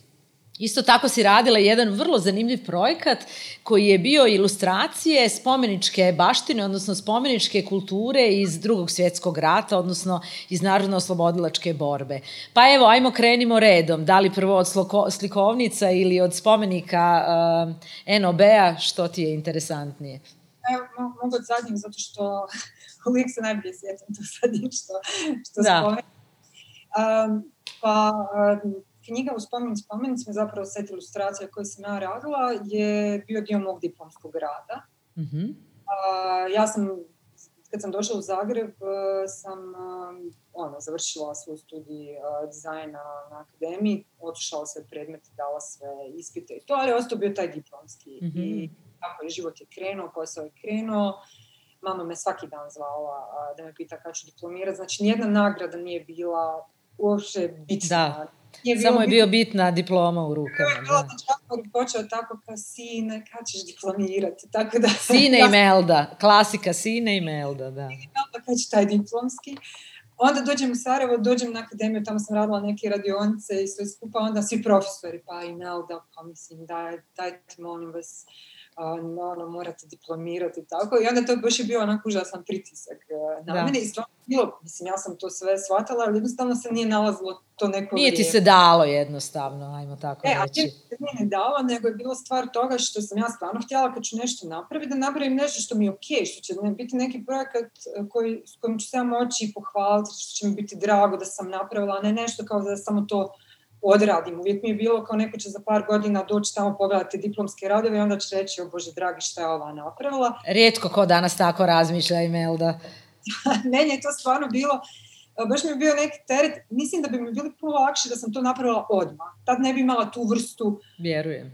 rečenja u stvari. Pritiska. Kad, pritiska, da kad su prošle neke godine, i kad sam ja kao sad već ono, kao radim to što radim, gradim neku karijeru, neke su i nagrade tu, onako baš mi je bilo, pa neću ja sad napraviti nešto onako samo da napravim, ono, stid me, ne mogu to tako, ono, to sam Na brzinu mora... ono, samo da ti izađe iz šaka, jeli, kao što mnogi danas to rade, ne samo danas, nego na koncu konaca inače, ali... E, pa, mislim, evo, ja, ja stvarno, meni je to, ono, ja, ja to nisam tako htjela i zato je tre, potrajalo je, mm-hmm. ali hvala Bogu pa se i desilo. Ovaj, I uglavnom tako je zapravo, uh, ja sam sa, mentor mi je bio profesor Bojan Hačkalilović. Malo smo razgovarali o tome i meni to, e, iskreno rečeno, ja sam, to je bio neki period kada su ja, dosta bilo tekstova na temu a, zapravo a, te spomeničke baštine, spomenike narodne slobodačke borbe, razni fotografi su to počeli fotkati, postojali su neki strani blogovi u kojima su ljudi pisali o tome kao nevjerovatno, mislim, turistički gledajući ono kao, su bilo, gledali su kao kako je nevjerovatno se na tim prostorima nalaze takve ono... Građevine. umjetnička dijela, a da su potpuno otišla u zaborav. I mislim, ja sam se se prisjetila kao kad, kad sam bila dijete, još u osnovnoj školi, to je baš ono bilo pardon, pred rat, da smo mi imali neke izlete gdje smo išli zapravo. Svi smo. i sve je tu bilo nekakva ono, okupljanje oko toga. I meni malo zainteresovala ta tema i mislim, ja sam stvarno uh, tome pristupila bila za, potpuno uh, iz, ono, iz perspektive nekog divljenja uh, umjetničkim djelama koja su zavrijedila da se održi neko sjećanje na njih i da se oda neko poštovanje samom dijelu kao takvom. I onda sam zapravo napravila seriju ilustracija, izabrala sam za početak bila 20 spomenika koje sam ilustrirala, uz njih sam naravno... U, u, Govoriš o spomenicima iz Bosne i Hercegovine? Bili su uh, iz cijele da, da, da, nisam, nisam samo obrađivala, veći dio ih je bio iz Bosne i Hercegovine, ali zapravo sam, uh, nis, nisam samo sužavala, bila izbjena. Da. Bila je neka objektiv, bila je ideja, tad kad sam ja kretala s tim, da se napravi i zapravo nekakva um, online aplikacija u kojoj ćeš e, ti mapir, ono, koji će biti mapirani mm-hmm. svi spomenici, da u stvari onda ljudi koji dolaze na ove prostore mogu svi onak lako doći do svih informacija o svakom spomeniku. Međutim, nažalost, ništa se nije ovaj, s tim na Sjajna ideja. Da, bilo je, mislim, ja mislim da u međuvremenu su se možda uh, u tom periodu i nakon toga je to postao bum, sa, sigurno si sama u stvari, ono, na sad, sad na svakom koraku u stvari uh, da. ima nešto vezano za te spomenike, jel neko radi neke majice s njima ili da. nešto što meni u stvari, mislim, meni je to drago nekako, mi je okej, okay, ali naravno da sad, mislim, postoji ova druga strana te priče koja je teško odvojiti tu ideološku stranu od da. te umjetničke, pa, pa ta tema sama po sebi nije baš neka najpopularnija tema. I, Jasno. I meni, mene kad su izvali za neke intervjue posle, kad, kad sam ja objavila taj projekat, uvijek su bile nekako usmjerene na to da, da, da se zatvorimo u tu neku priču ideologije, koja ja stvarno, a, nisam neko ko zna nešto o tome pred, pretjerano, ja sam se naravno kroz svoj diplomski rad bavila i tim i ono i dio od rada koji sam ja napisala se naravno osjeća na to zato što je to nešto što je neodvojivo, ali nisam htjela uopće, ono, moja uloga nije bila tu. Postoje ono ljudi koji se stvarno jako bave tim temama i koji imaju što što za reći o tome, tako da nisam bila sklona u stvari odlaženju u takve nekakve ovaj, Historijske analize. polemike, ideološke polemike, da. to. O, mislim da za to ipak moraš ono, vladati nekakvom a, materijom na način na koji ja ne vladam da bi se uopće ono... Ali vjerujem da te to nije ni zanimalo. Zanimalo me u kontekstu toga što sam napravila da te mora zanimati, zato što da. moraš nešto o tome što radiš. Znaš, bilo bi potpuno deplasirano da sam ja sad uzela onako ne znam, nacrtala neko spomenike da nemam pojma šta je to, ono, i za šta je to bilo i ono, zbog čega je to napravljeno tako i da nisam imala cijeli kontekst, ono, ne možeš to odvojiti iz konteksta, ali ne na način da bi ja sada išla ono, u, na tribine. To pričati. ideološku pamfletizaciju praktički, kako to danas biva. Tako da, to što se toga tiče, to je završilo na jednom projektu, na, postojala nekakva inicijalna ideja da se ta knjiga isproducira a, i još uvijek nije kao takva, a, posto, mislim, napravljeno je nekoliko primjeraka izložbenih, a, jedan od tih je završen na akademiji, drugi su bili nekim izložbama tu u Zagrebu gdje sam imala. I uh, ja sam umeđu vremenu zapravo tražila neku suradnju sa nekim povjesničarem umjetnosti kojeg, kojeg zanima tako mm-hmm. nešto da, da sa mnom uh, radi na tom projektu. Još uvijek se nije to iskristaliziralo potpuno, ali nisam, nisam sasvim odustala od, od Evo toga. Evo prilike za taj poziv. Da, to mi je nešto da. mi kao, ovaj, nije, nema neko određeno vrijeme kad bi se to trebalo desiti, kad god se desi, uh, da će, da će biti ovaj, ok, tako da nije, nije, nije da moram sad onak odmah izbaciti to van. Što se tiče uh, projekta koji sam radila sa uh, ja ne znam da li oni imaju neko posebno ime pod kojim Mislim one da ne, mislim da ne, da je to, to bio skup nekoliko djevojaka koje su da. osmislile projekat Žene BiH.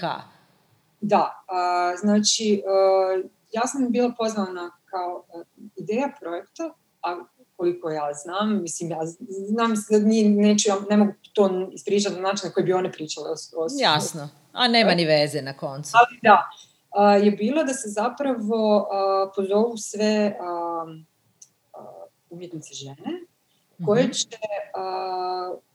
koji neke su od njih dobile, neke su od njih mogle i odabrati, jednu, umjet, jednu ženu iz povijesti uh, Bosne i Hercegovine koja je on, bilo koje domene bila značajna zapravo za, za, za, za povijest uh, ove zemlje i da, i koja je na neki način a, ovaj, čija, čija prisutnost, djelovanje i sve to što je bilo važno.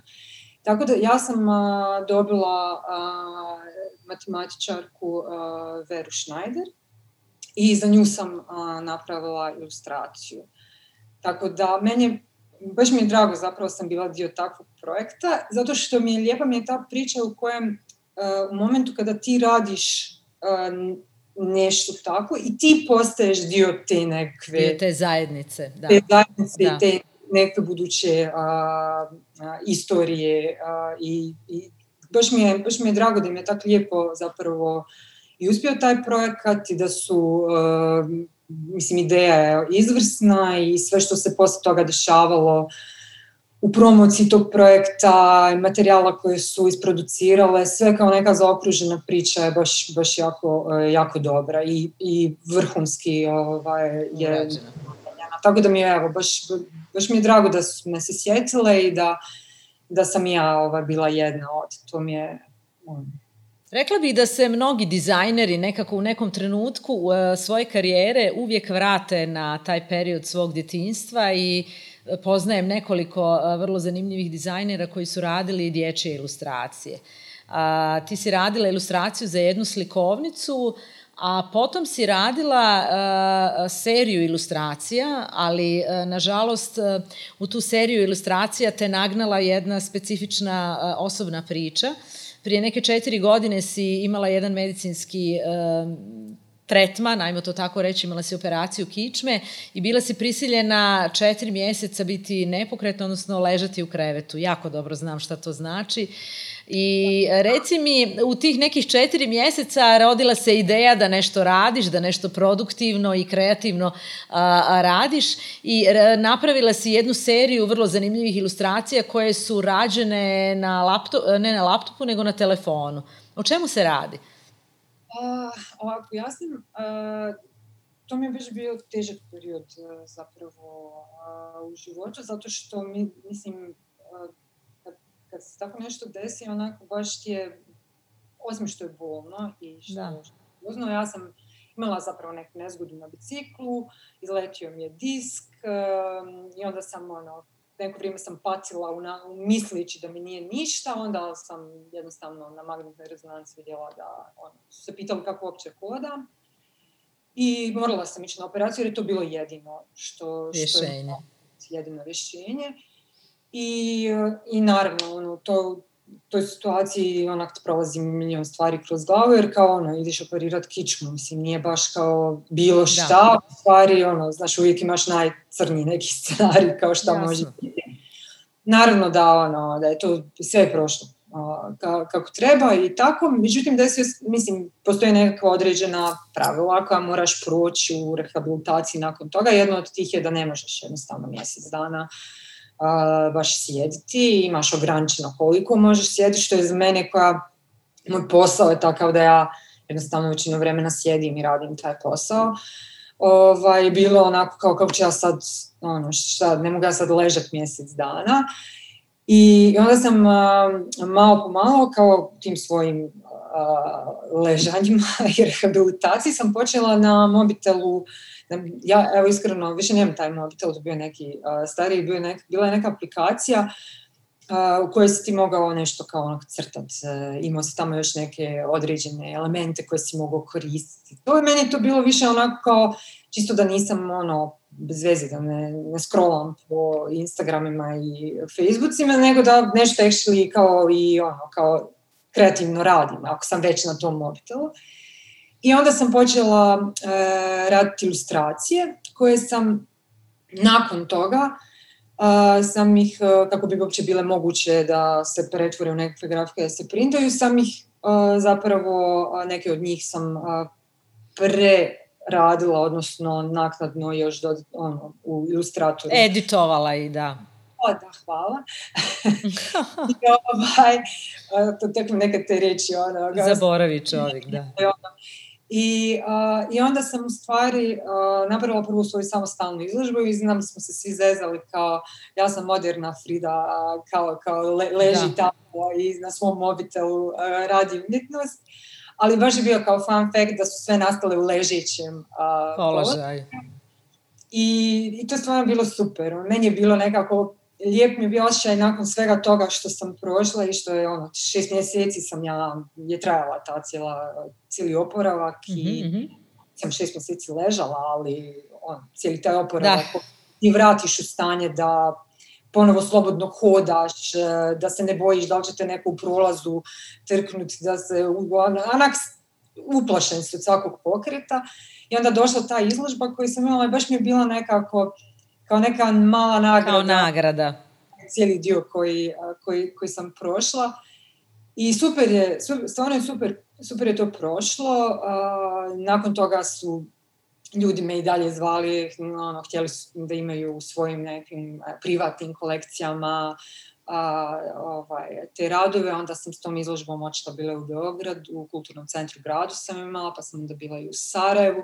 Tako da je mhm. zapravo nečega što je, nije krenulo s, tom, s tim ciljem da to kao... S tom namjerom, da. da ne nekakva izložba, nego je više bilo nekav dio razumno da je završilo u nešto što, što stvarno, ono, što sam je nek... To je bio neki terapijski alat, ja bih rekla. To je ona art terapija koju sam pomenula na početku da. našeg razgovora. Da, da. A, re, Da, upravo tako. Reci mi, ove godine je e, baš onako kao veliki bum na regionalnoj e, dizajnerskoj sceni odjeknula vijest e, da si ti negdje početkom šestog mjeseca dobila prvu nagradu na američkom dizajnerskom takmičenju D-Line Awards 2021 a, kao prva kao prva nagrada je to bila za dizajnersko rješenje, za idejno rješenje, za etiketu iz segmenta piva i drugih pića, a koja je podrazumijevala dakle, prvu nagradu za idejno rješenje za berlinsku kraft pivovaru Fuerst Vječek. Nadam se da sam to dobro rekla, jer to su dva prezimena vlasnika Poljaka koji žive u Berlinu, ali ono što je zanimljivije pored te nagrade, što je meni bilo full zanimljivo je a, da si ti a, kao jedna žena a, dobila prvu nagradu za etiketu za pivo, a pritome a, ne piješ pivo. E, da, to sam, ja mislim da čak to nikad nisam njima rekla. Nisam da. Rekla Evo, ovo je premijerno da praktički žena koja nikad e, ne pije niti je pila pivo je dobila nagradu za jedno vrlo interesantno brendiranje a, cijele kolekcije, njihove kolekcije kraft pivovare, koja je, a to, a to brendiranje u biti trebalo da potakne, da inspirira ljude na te njihove specifične okuse. Pa, e, ovako, znači, e, ja sam e, suradnju s njima započela pa, pa mislim sad već to dvije godine i uh, jedan od suvlasnika, znači uh, naziv firme su njihova dva prezimena, a zato sam mhm. rekla najbolje oni znaju kako, kako, kako se ta prezimena točno čitaju, ali da. Ova, a mi ćemo to ovak uh, for sviječek. Uh, uglavnom, um, Lukas je jedan od uh, suvlasnika i mi smo se upoznali davno uh, kada, kada je on bio na praksi u Brukti Žinić. Mm-hmm. A, jer je on isto dizajner a, i on je a, tada došao kao zapravo a, neku praksu od par mjeseci tu i tad sam, ja sam u tom periodu radila i mi smo mm-hmm. se tada upoznali bili onak, ni, mislim, to je onak bilo više neko onak light druženje, ali ništa, nismo mi sad nikakvi onak prijatelji veliki bili ili bilo što od toga. Mi se stvarno nismo čuli pa sigurno jedno desetak godina možda dobro, možda manje, ja malo s tim godinama, ovaj, ne, teško mi je da smjestiti sve u vrijeme, Nema ali a, glavnom, Uh, ja nisam ni znala što se s njim desilo, nisam imala pojma da je on uopće pokrenuo svoju uh, craft pivovaru i onda se on jednom javio na Facebooku da kao prati to što radim, da mu se stvarno jako sviđa i da, mhm. da cijelo vrijeme kad je ono, kako on započeo prvo sam dizajn tih svojih etiketa, cijelo vrijeme čezno za tim stvari da,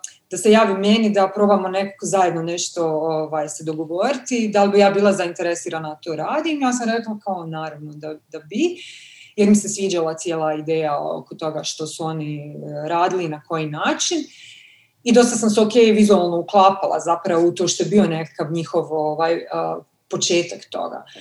I, uh, I mi smo zapravo, uh, nekakva osnovna ideja bila oko toga da uh, nećemo raditi nekakvu klasičnu etiketu u smislu da postoji jedna uh, ono, kao standardizirana uh, etiketa u smislu kao osnovnog layouta koji će se onda samo uz neke male izmjene mijenjati kroz druga imena piva ili neke druge okuse, nego je bilo kao kako bi bilo zanimljivo zapravo da svaka, svaka ta etiketa bude malo umjetničko djelo za sebe, da. zato što oni svako pivo koje rade u tom periodu, čak oni nisu imali svoj pivovar, nego su one doslovno te pive radile tako što bi onako išli kod drugih Uh, u njihove pivovare, ono, valjda bi tamo rezervirale nekako vrijeme kad oni to rade.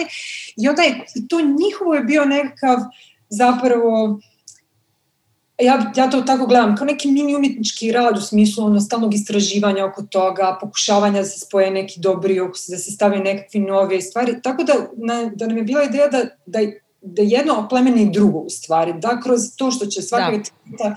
biti nekako mini umjetničko djelo za sebe, to podrži i tu nekakvu priču njih koji zapravo svakom svom pivu koje radi pristupaju na kao nekakvom ono, mini umjetničkom dijelu, nekakvom ono, umjetnosti, valjda užitaka, okusa i svega, ovo sad zvuči...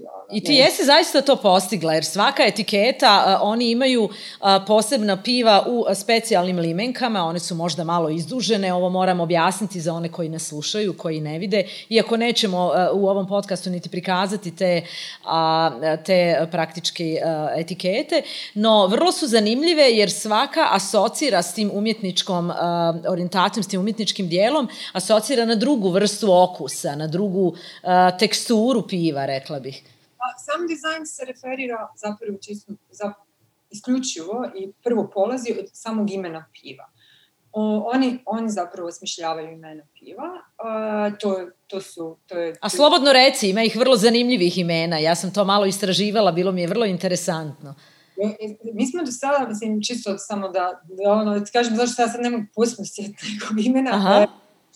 Do sada je napravljeno više od, ja mislim, 120 različitih uh, dizajnova etiketa. Da. Znači, 20 imena.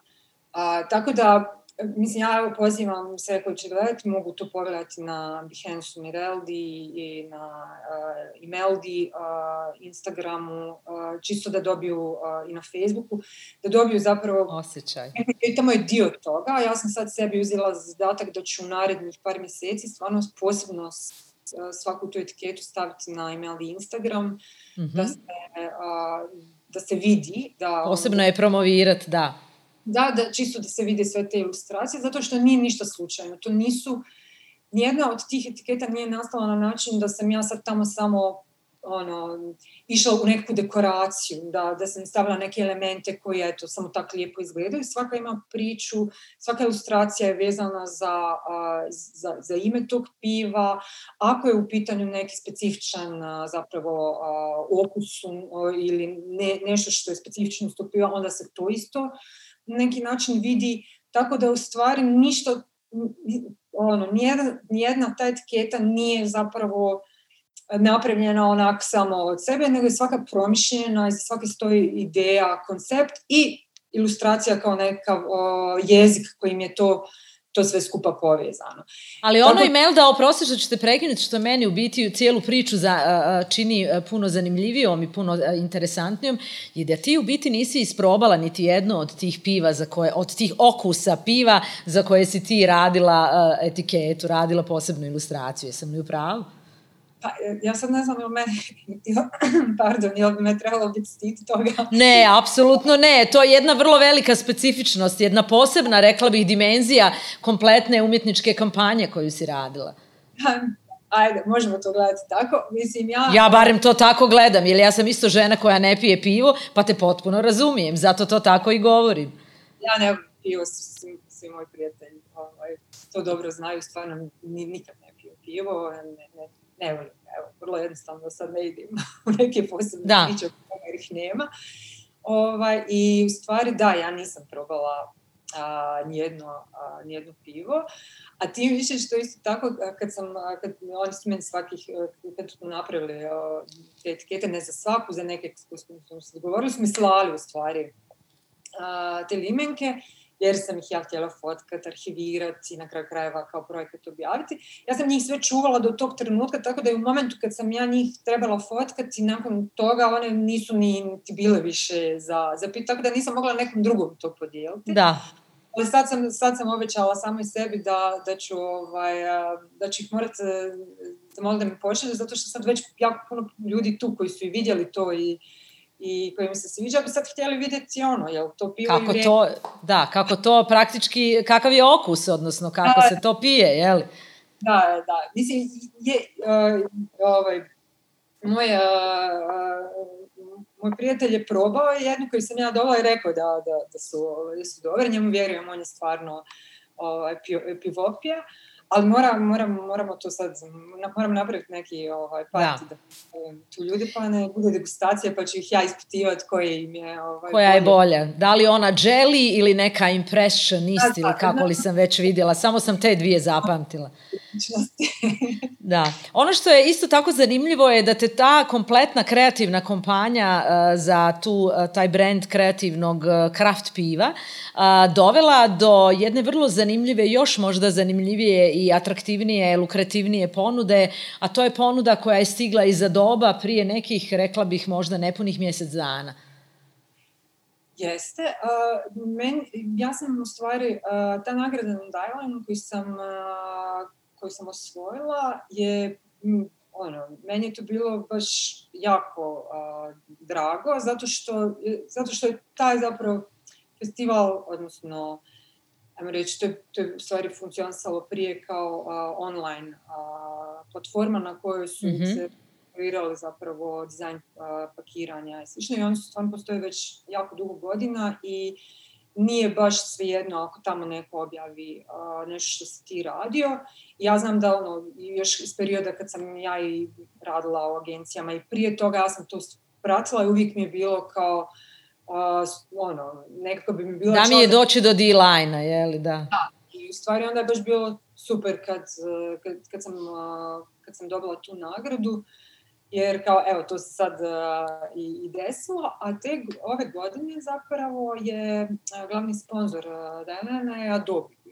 Mm-hmm. I uh, moja pretpostavka, iako iskreno ja to uopšte nisam uh, zapravo niti pitala uh, kada, kada su se oni meni javili, uh, da, li je to, da li je to bila ta konekcija. Moja pretpostavka je bila da im je to zapalo za oko pa da su onda išli istraživati, ali mhm. evo, ne znam pouzdano. Bila sam preuzbuđena oko tog poziva i onako nisam, kao, uopšte nisam postavljala neka pitanja koja kao posle sam možda i Kako htjela. ste došli do mene, jeli, da.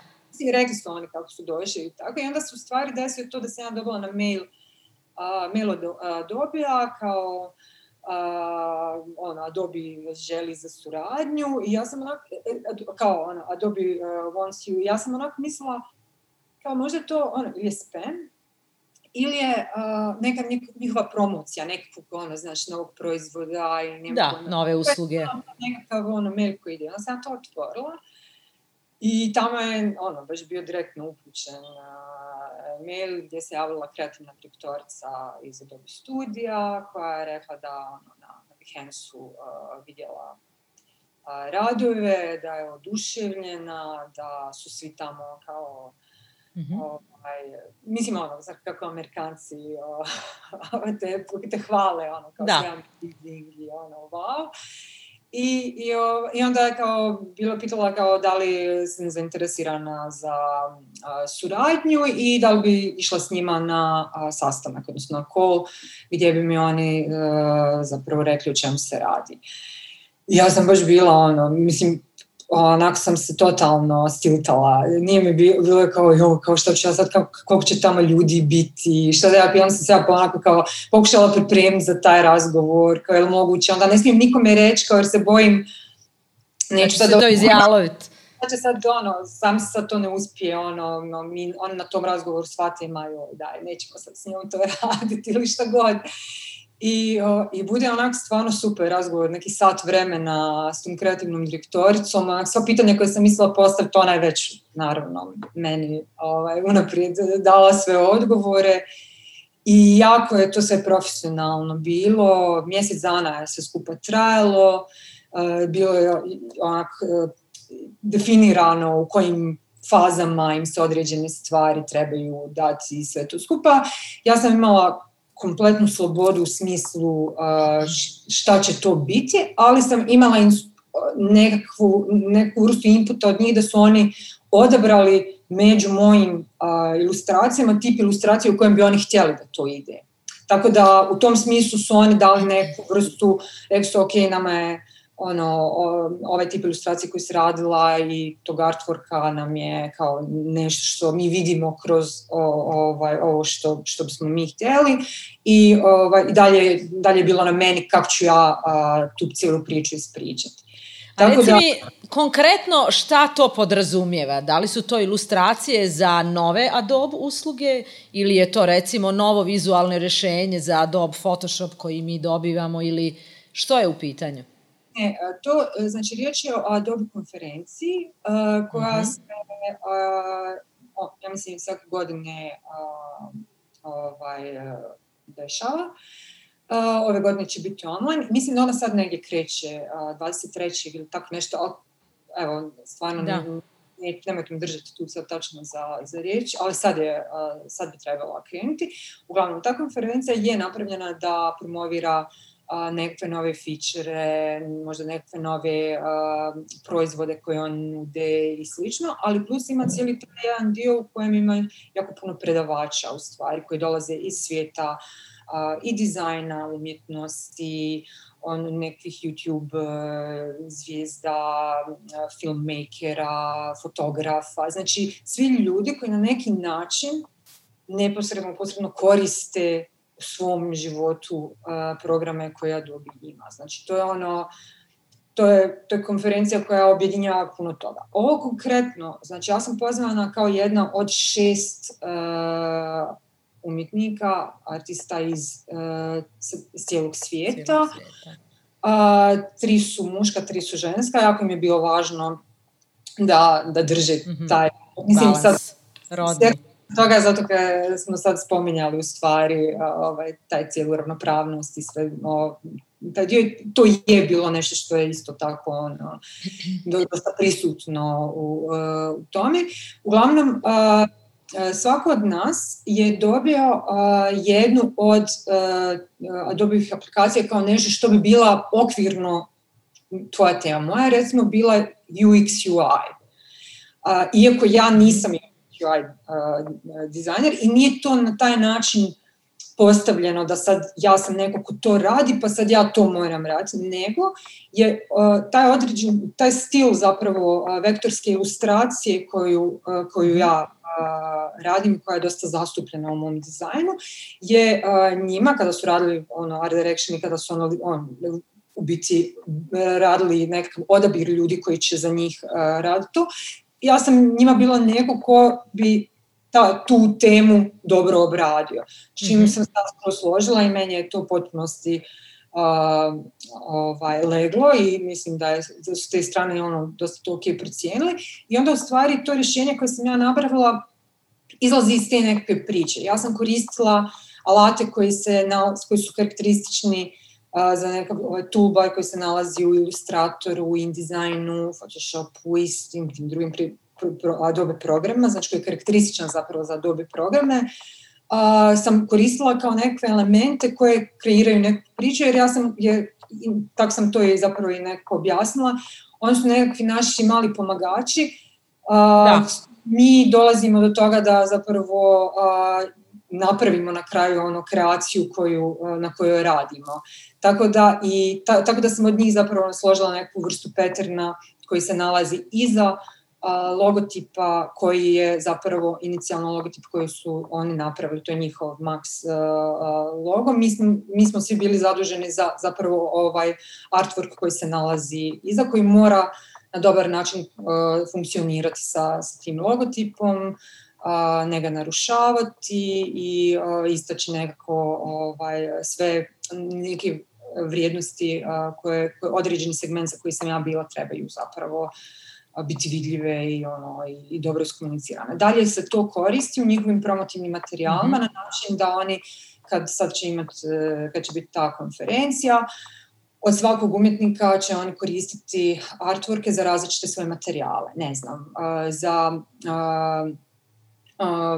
Twitter cover, za online nekakav post koji će imati, za cijeli spektar svih mogućih zapravo promotivnih materijala, gdje će oni kombinirati od različitog ovaj, artista njegov dizajn. Čime zapravo, to je branding, zapravo nekakav kreativni da. koncept koji su oni imali, da šest različitih artista iz cijelog svijeta daju svoju viziju,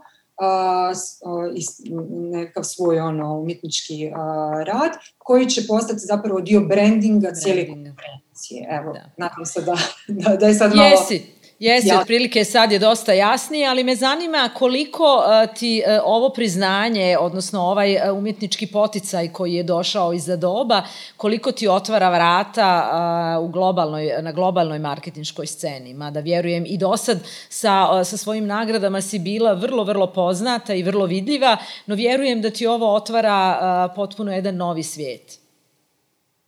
Pa to ćemo još vidjeti. Ja isto vjerujem da da, da će to sigurno dobro doći. Uh, generalno zato što mislim kad, e, kad te neko ovaj, e, kad neko istražuje o tebi ili dođe na neku rada, sigurno da ima neku vrijednost kad, kad vide za kakve si klijente i brendove radio i da im to govori o tome da iza toga stoji neka osoba koja je profesionalac, koja, koja je odgovorna. Mislim, cijeli taj nekakav set vrijednosti koji idu Jasno.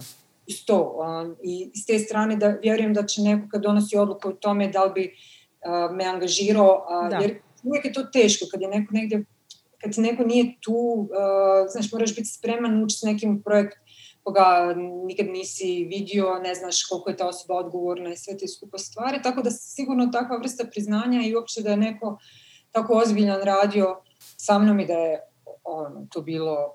Ono, Daje jedan veliki kredibilitet i tebi. Kredibilitet, znaš, ono, i u tom smislu ja mislim da to sigurno uh, ima vrijednost neku. Da li ja sad očekujem da će meni onako pljuštati poziv? To ne očekujem. Ja da. ne mislim da ne mislim da te stvari na taj način rade. Rekla bih da si skromna. Pa, mislim, sad ne bi ja da ispadne da sam ja nešto ono, kao lažno skromna, mislim da sam tu više nekako realna, zato Aha. što mi, meni se, e, ja znam, znaš koliko se meni ljudi tipa na, na Behance-u ili tako negdje javljalo s upitima za poslove, za jo, mi bismo da vi nama radite, i, on, i onako ti otpadne pola toga da. onda se da jedan koji bude, nemam ja neku uh, ideju, ono, iluziju o tome da sad evo, zato što sam ja to radila za dobe, sad će ono mene svi Jasno. zvat, ono, da. neće. Da, Mislim, da. Ono, Kad već govor...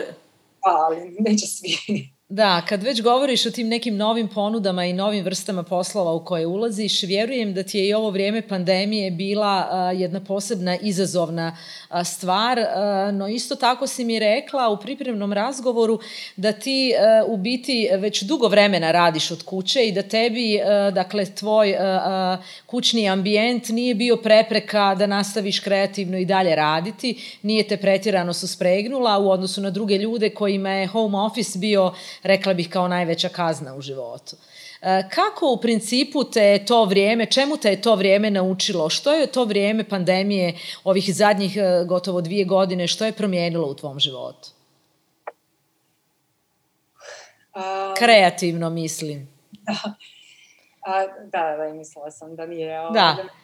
Jer, jer privatno, privatno smo se, vjerujem, svi promijenili, ali to je nekako, rekla bih, tema za neku drugu priču slažem se. Uh, u, meni, mislim, ovo, ovo što si rekla da to je istina, mene to nije nešto uh, izbacilo iz kolosijeka na način da ja sada moram po cijeli dan biti doma kao za kompjuterom sam i nemam tu interakciju s drugim ljudima jer radim inače kao Meni to nije nedostajalo zato što je to moja svakodnevnica. Da. Ovako. Uh, I čak ima nešto u tome kad znaš da i drugi ljudi su sada isto E, doma, pa onda često se meni zna desiti kad sam ono, kad si doma sam si, uh, ono, znam ono, dva, tri sata šutiti za tim kompjuterom i raditi, onda me neko nazove na telefon i svakim putem me, me pitaju kao sam te probudio. Kao, A, da. Samo kao nisam progovorila. Cijelo jutro, da, cijeli dan. I onda recimo isto taj, znaš, moment kad vidiš je vani lijepo vrijeme, pa bi ono, ti sad radio onak kao izašao i imaš obavezu, ono, bez obzira što ja radim od doma, moje radno vrijeme postoji u stvari. Jasno. Ja se ja, jako držim tog radnog vremena i to je jedini način da zapravo i opstaneš uh, u tom uh, radu doma, jer sve drugo je katastrofa. Ja znam da mnogi ljudi s tim imaju problem, u stvari. Imaju problem da se na neki način prisili da kad su doma, kada im je ono, užasno puno toga je oko njih, ono sad bi malo spremili ručak, sad bi nešto pogledali, sad im se malo spava i slično, da su uopšte ovaj, pogubljeni. Za... Pogubljeni, pažnja im je, e, defokusirane su, pažnja im je na drugim stvarima. Svačiti, ja sam ono, imam jako puno prijatelja koji radi u agencijama, koji su mi rekli da mi je to bilo najgore moguće vrijeme, da im je ono bilo strašno, zato što posebno još ovi koji imaju obitelj, imaju djecu i onda, i onda taj neka moment kad su svi bili odjednom doma, da se oni uopće mogu skoncentrirati na nešto da rade, im je bila katastrofa. I mogu to da shvatim, a, jasno mi je, a, bilo je čak i onih kojima je ovo bilo super, koji su shvatili da ono mogu, da ono, da je to to, da ono, da jednostavno puno bolje koriste vrijeme i da puno više naprave zapravo kad su, kad su doma i da bolje ovaj, menadži, ono, nekako taj, ono, dio... Upravljaju svojim vremenom, reklo bi se. A, meni, meni to stvarno nije, a, nije, mi, nije mi predstavljalo problem. A, desilo se naravno neke poslovne promjene, ono prva tri mjeseca je baš bilo a, svi koji su, htjeli, koji su krenuli s nekim projektima su zaustavili te projekte, zato što da. nisu znali šta će se desiti. Svi su bili u strahu šta će biti sa svim tim i nikome se nije dalo investirati nastavljati. Nešto što ne znaju da li će imati perspektivu, tako da u tom momentu stvarno svima sve bilo stalo. Ja sam imala još nekakve projekte koje sam završavala I, uh, i nisam se pretjerano plašala, bila sam u jednom momentu kao što će biti ako ovo sad stvarno ono malo duže potraje, koja je nekakva strategija koja bi mogla da bude. To je ovaj dio kad smo pričali, kad si, kad si sam, znaš, ono, kad nemaš, nemaš neki sustav koji funkcionira, kad, znaš, ono, firma koja, koja ipak, ja mislim da svaka neka velika ozbiljna firma ima u perspektivi obezbjeđeno nekakvu zaliku, znaš, ono, da kad dođe do takve stvari neće baš sad svima dati otkaze ili bilo šta. Da. Onda tu se pojavljaju ovi poticaji koje je država dala, koji su se tako mnogima pomogli. pomogli, koji su bili za taj neki, ono, ono, baš kupili su neki mir u stvari, zato što je to jedna neprirodna situacija u kojoj su sad ljudi našli i naravno da, da, da se bojiš, ono, jednostavno ne znaš da li ćeš onako za tri mjeseca imati čega da živiš slično. Jasno. Tako da, na svu sreću je to nek, ono, brzo prošlo i, i sad, i koliko vidim po drugim ljudima koji su u nekakvom sličnom aranžmanu kao što sam ja, znači mi smo nekakve velike agencije, imamo puno zaposlenih i sve to skupa, ovaj, uh, svi imaju po, uh, svi imaju posla i uh, sad je kao da je krenulo onako, baš da je neki boom. Uh, kao da je očepilo sve skupa. Kad se međusobno žalimo kao joj, ka, kako je bilo onda lijepo, mogli smo šetati.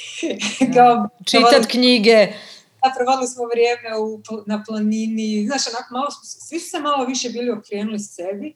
Yes.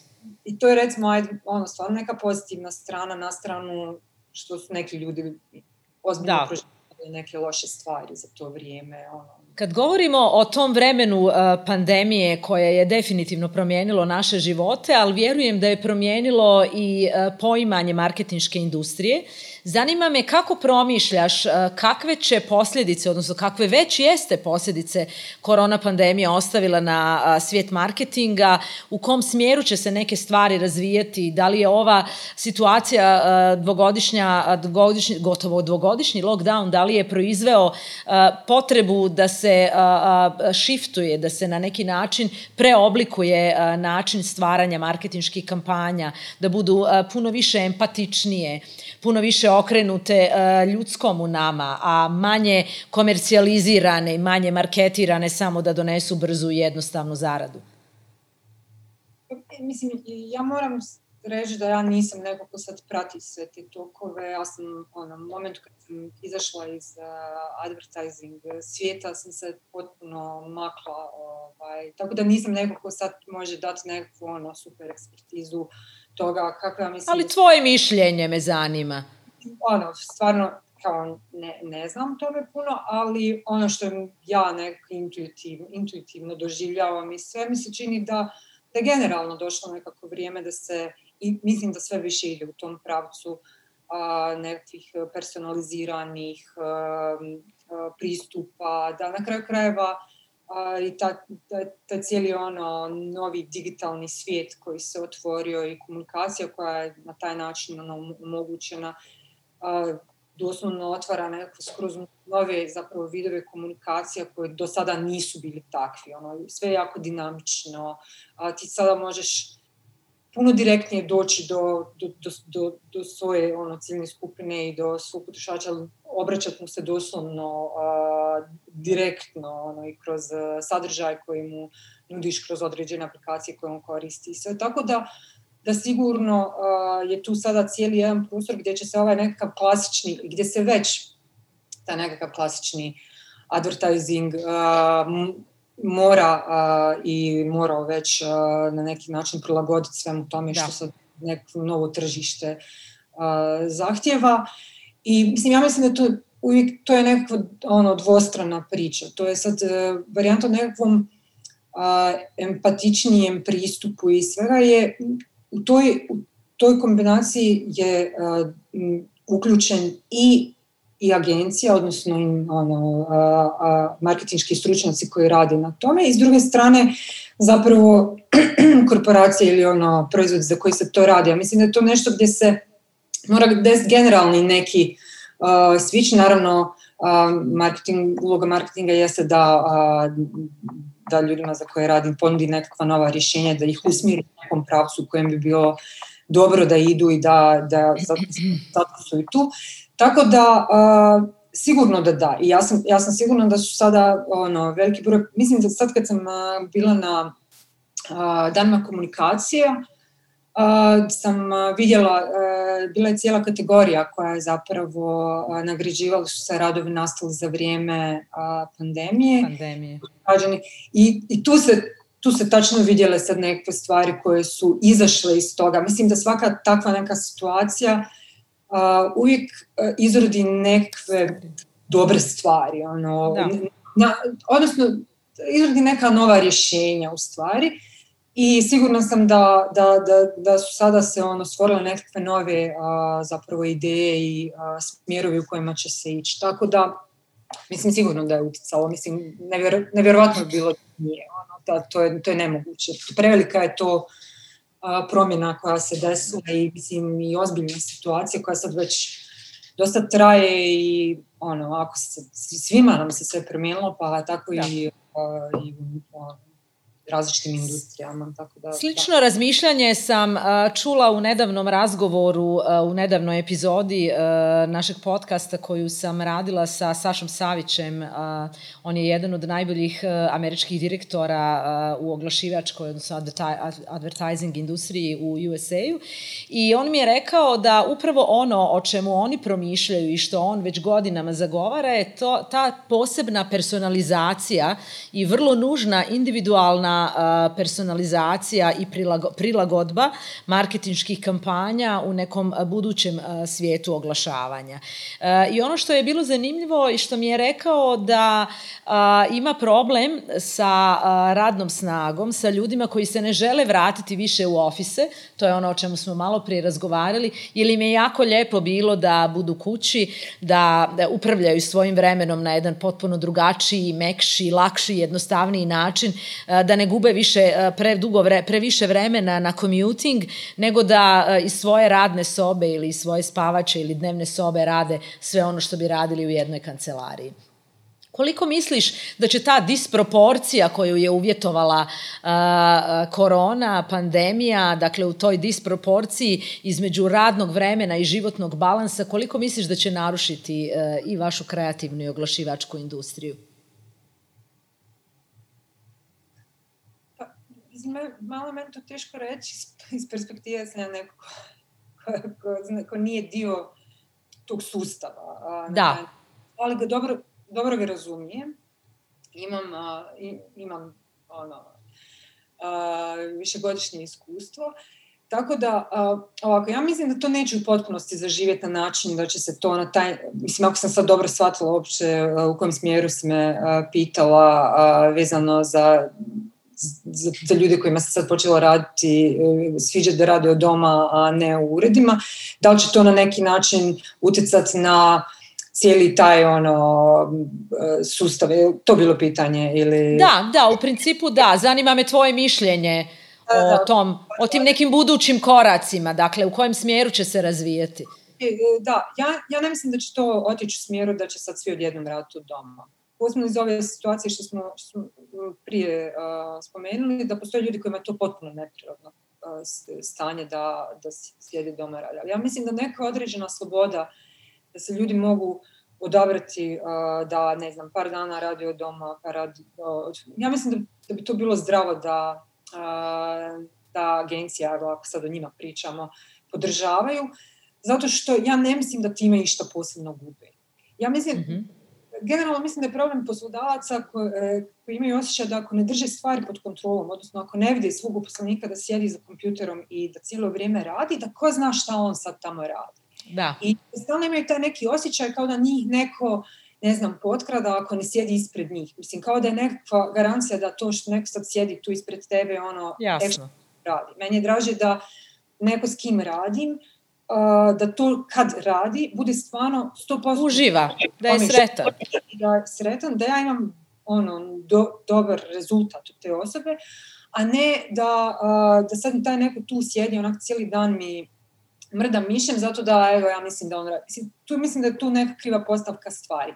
razumijem da je lakše upravljati ljudima i razumijem da je lakše iskomunicirati stvari kada su svi na broju i da je sigurno zamorno kada ti šalješ nekome mail i čekaš da taj neko pola dana ti odgovori. U tom smislu I ovi Zoom callovi isto tako. Frustracija i mogu sad shvatiti sa strane nekoga ko vodi biznis zašto bi mu tako nešto bilo problematično, a uvijek se tu nekako radi o, o dogovoru i o tome kakav odnos zapravo imaš s ljudima s kojima radiš i, i odgovornostima koje ti drugi ljudi imaju. Ja ne mogu da zamislim da nijedna ozbiljna i odgovorna osoba koja se bavi određenim poslom može biti u toj mjeri nonšalantna da će onako kad, kad odluči jer kaže će raditi od doma, neće ispoštovati sastanak na koji treba doći ili rok kojem treba nešto isporučiti. Ja, ja duboko želim vjerovati da ono ljudi nisu takvi i da i da ono ne idu za tim. Ali oduzeti im sad pravo na to da možda rade od doma a, samo zato da bih imao u kontroli,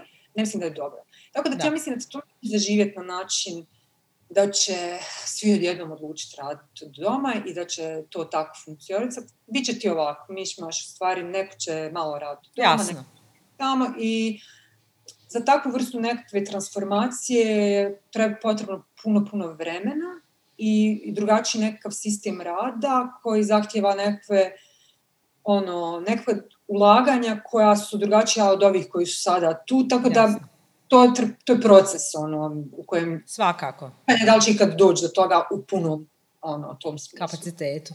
E, još me zanima da li su ti neke posebno kampanje zapale za oko, zazvonile uhu, jesu li te posebno oduševili u ovo vrijeme, e, pandemijsko vrijeme, kad je ipak naša, rekla bih, i pažnja bila potpuno drugačije.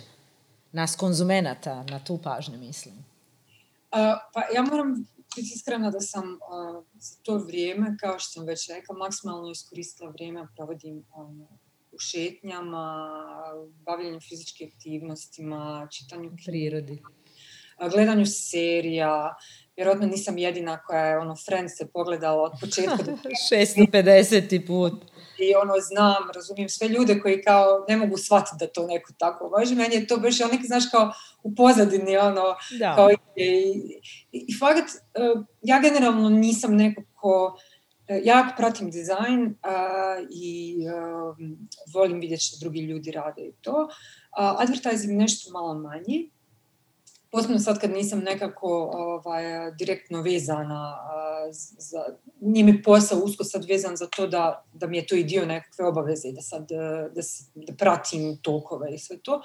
Tako da ja u stvari se trudim kad ne radim, da, da pokušam koliko je moguće da radim sve drugo što nema ono, i sve što pratim da nije baš vezano za to što radim, zato što jednostavno ne mogu, ono, umorim se, budemo, da.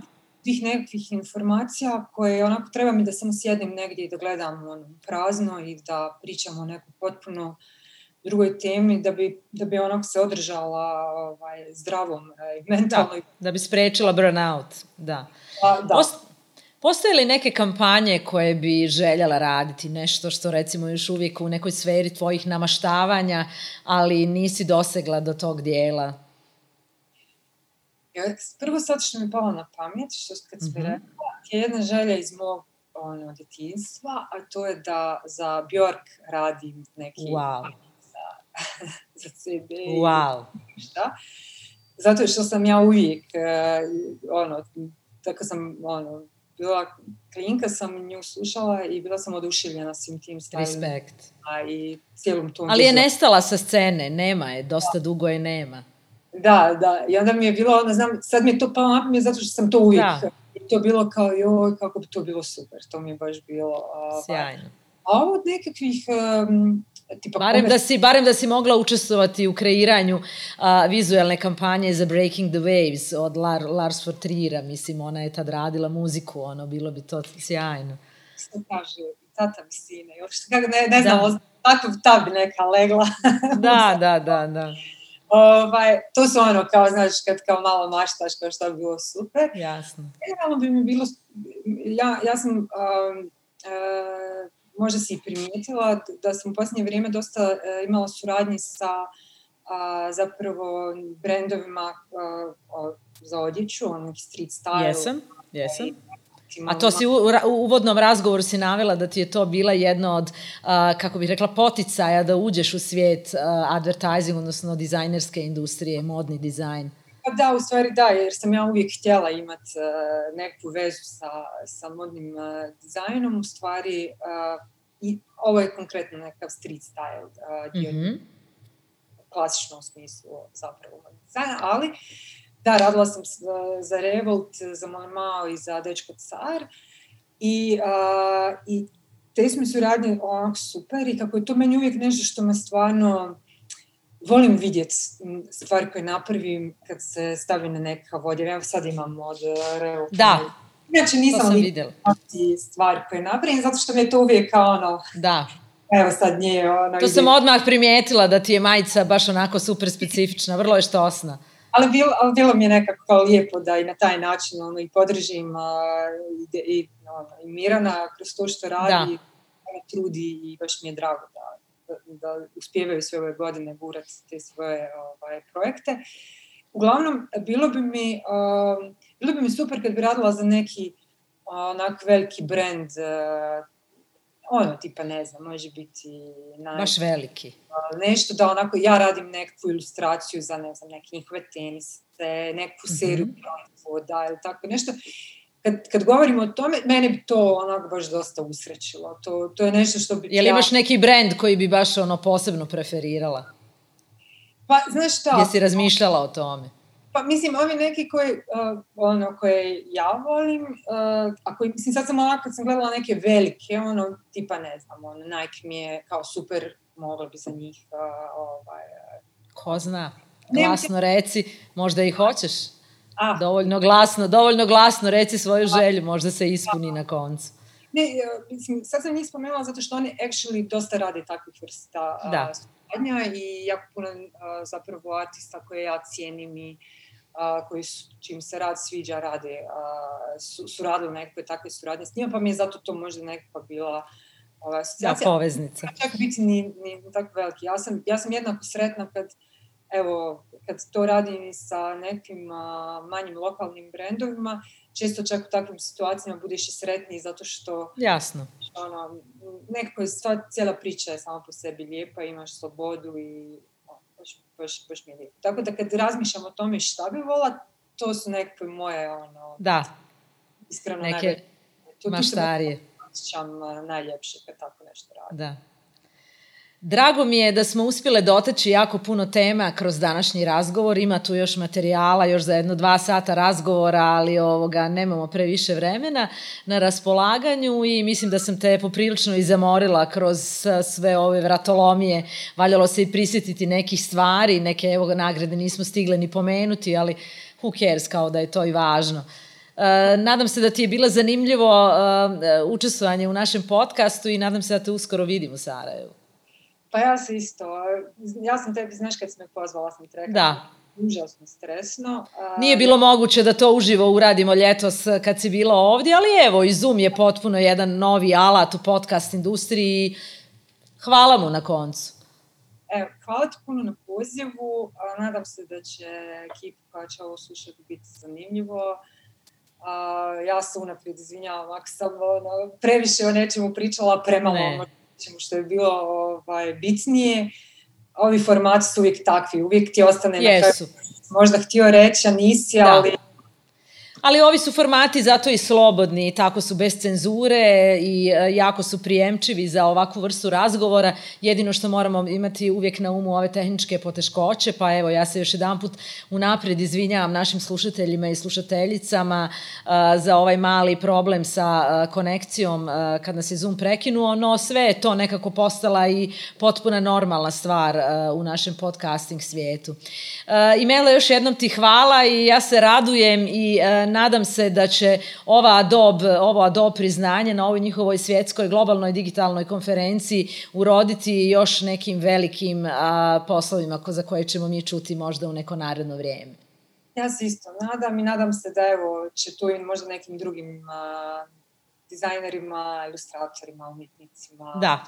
od pružiti priliku ili možda ono, će preko toga i oni doći mogućnost da rade nešto. To uvijek nekako imam tu veću ideju od e, toga da samo sam ja u toj priči, jer mislim da što nas je više um, nekako uključeno u različite vrste projekata i vidljivije, nek, svima je puno bolje.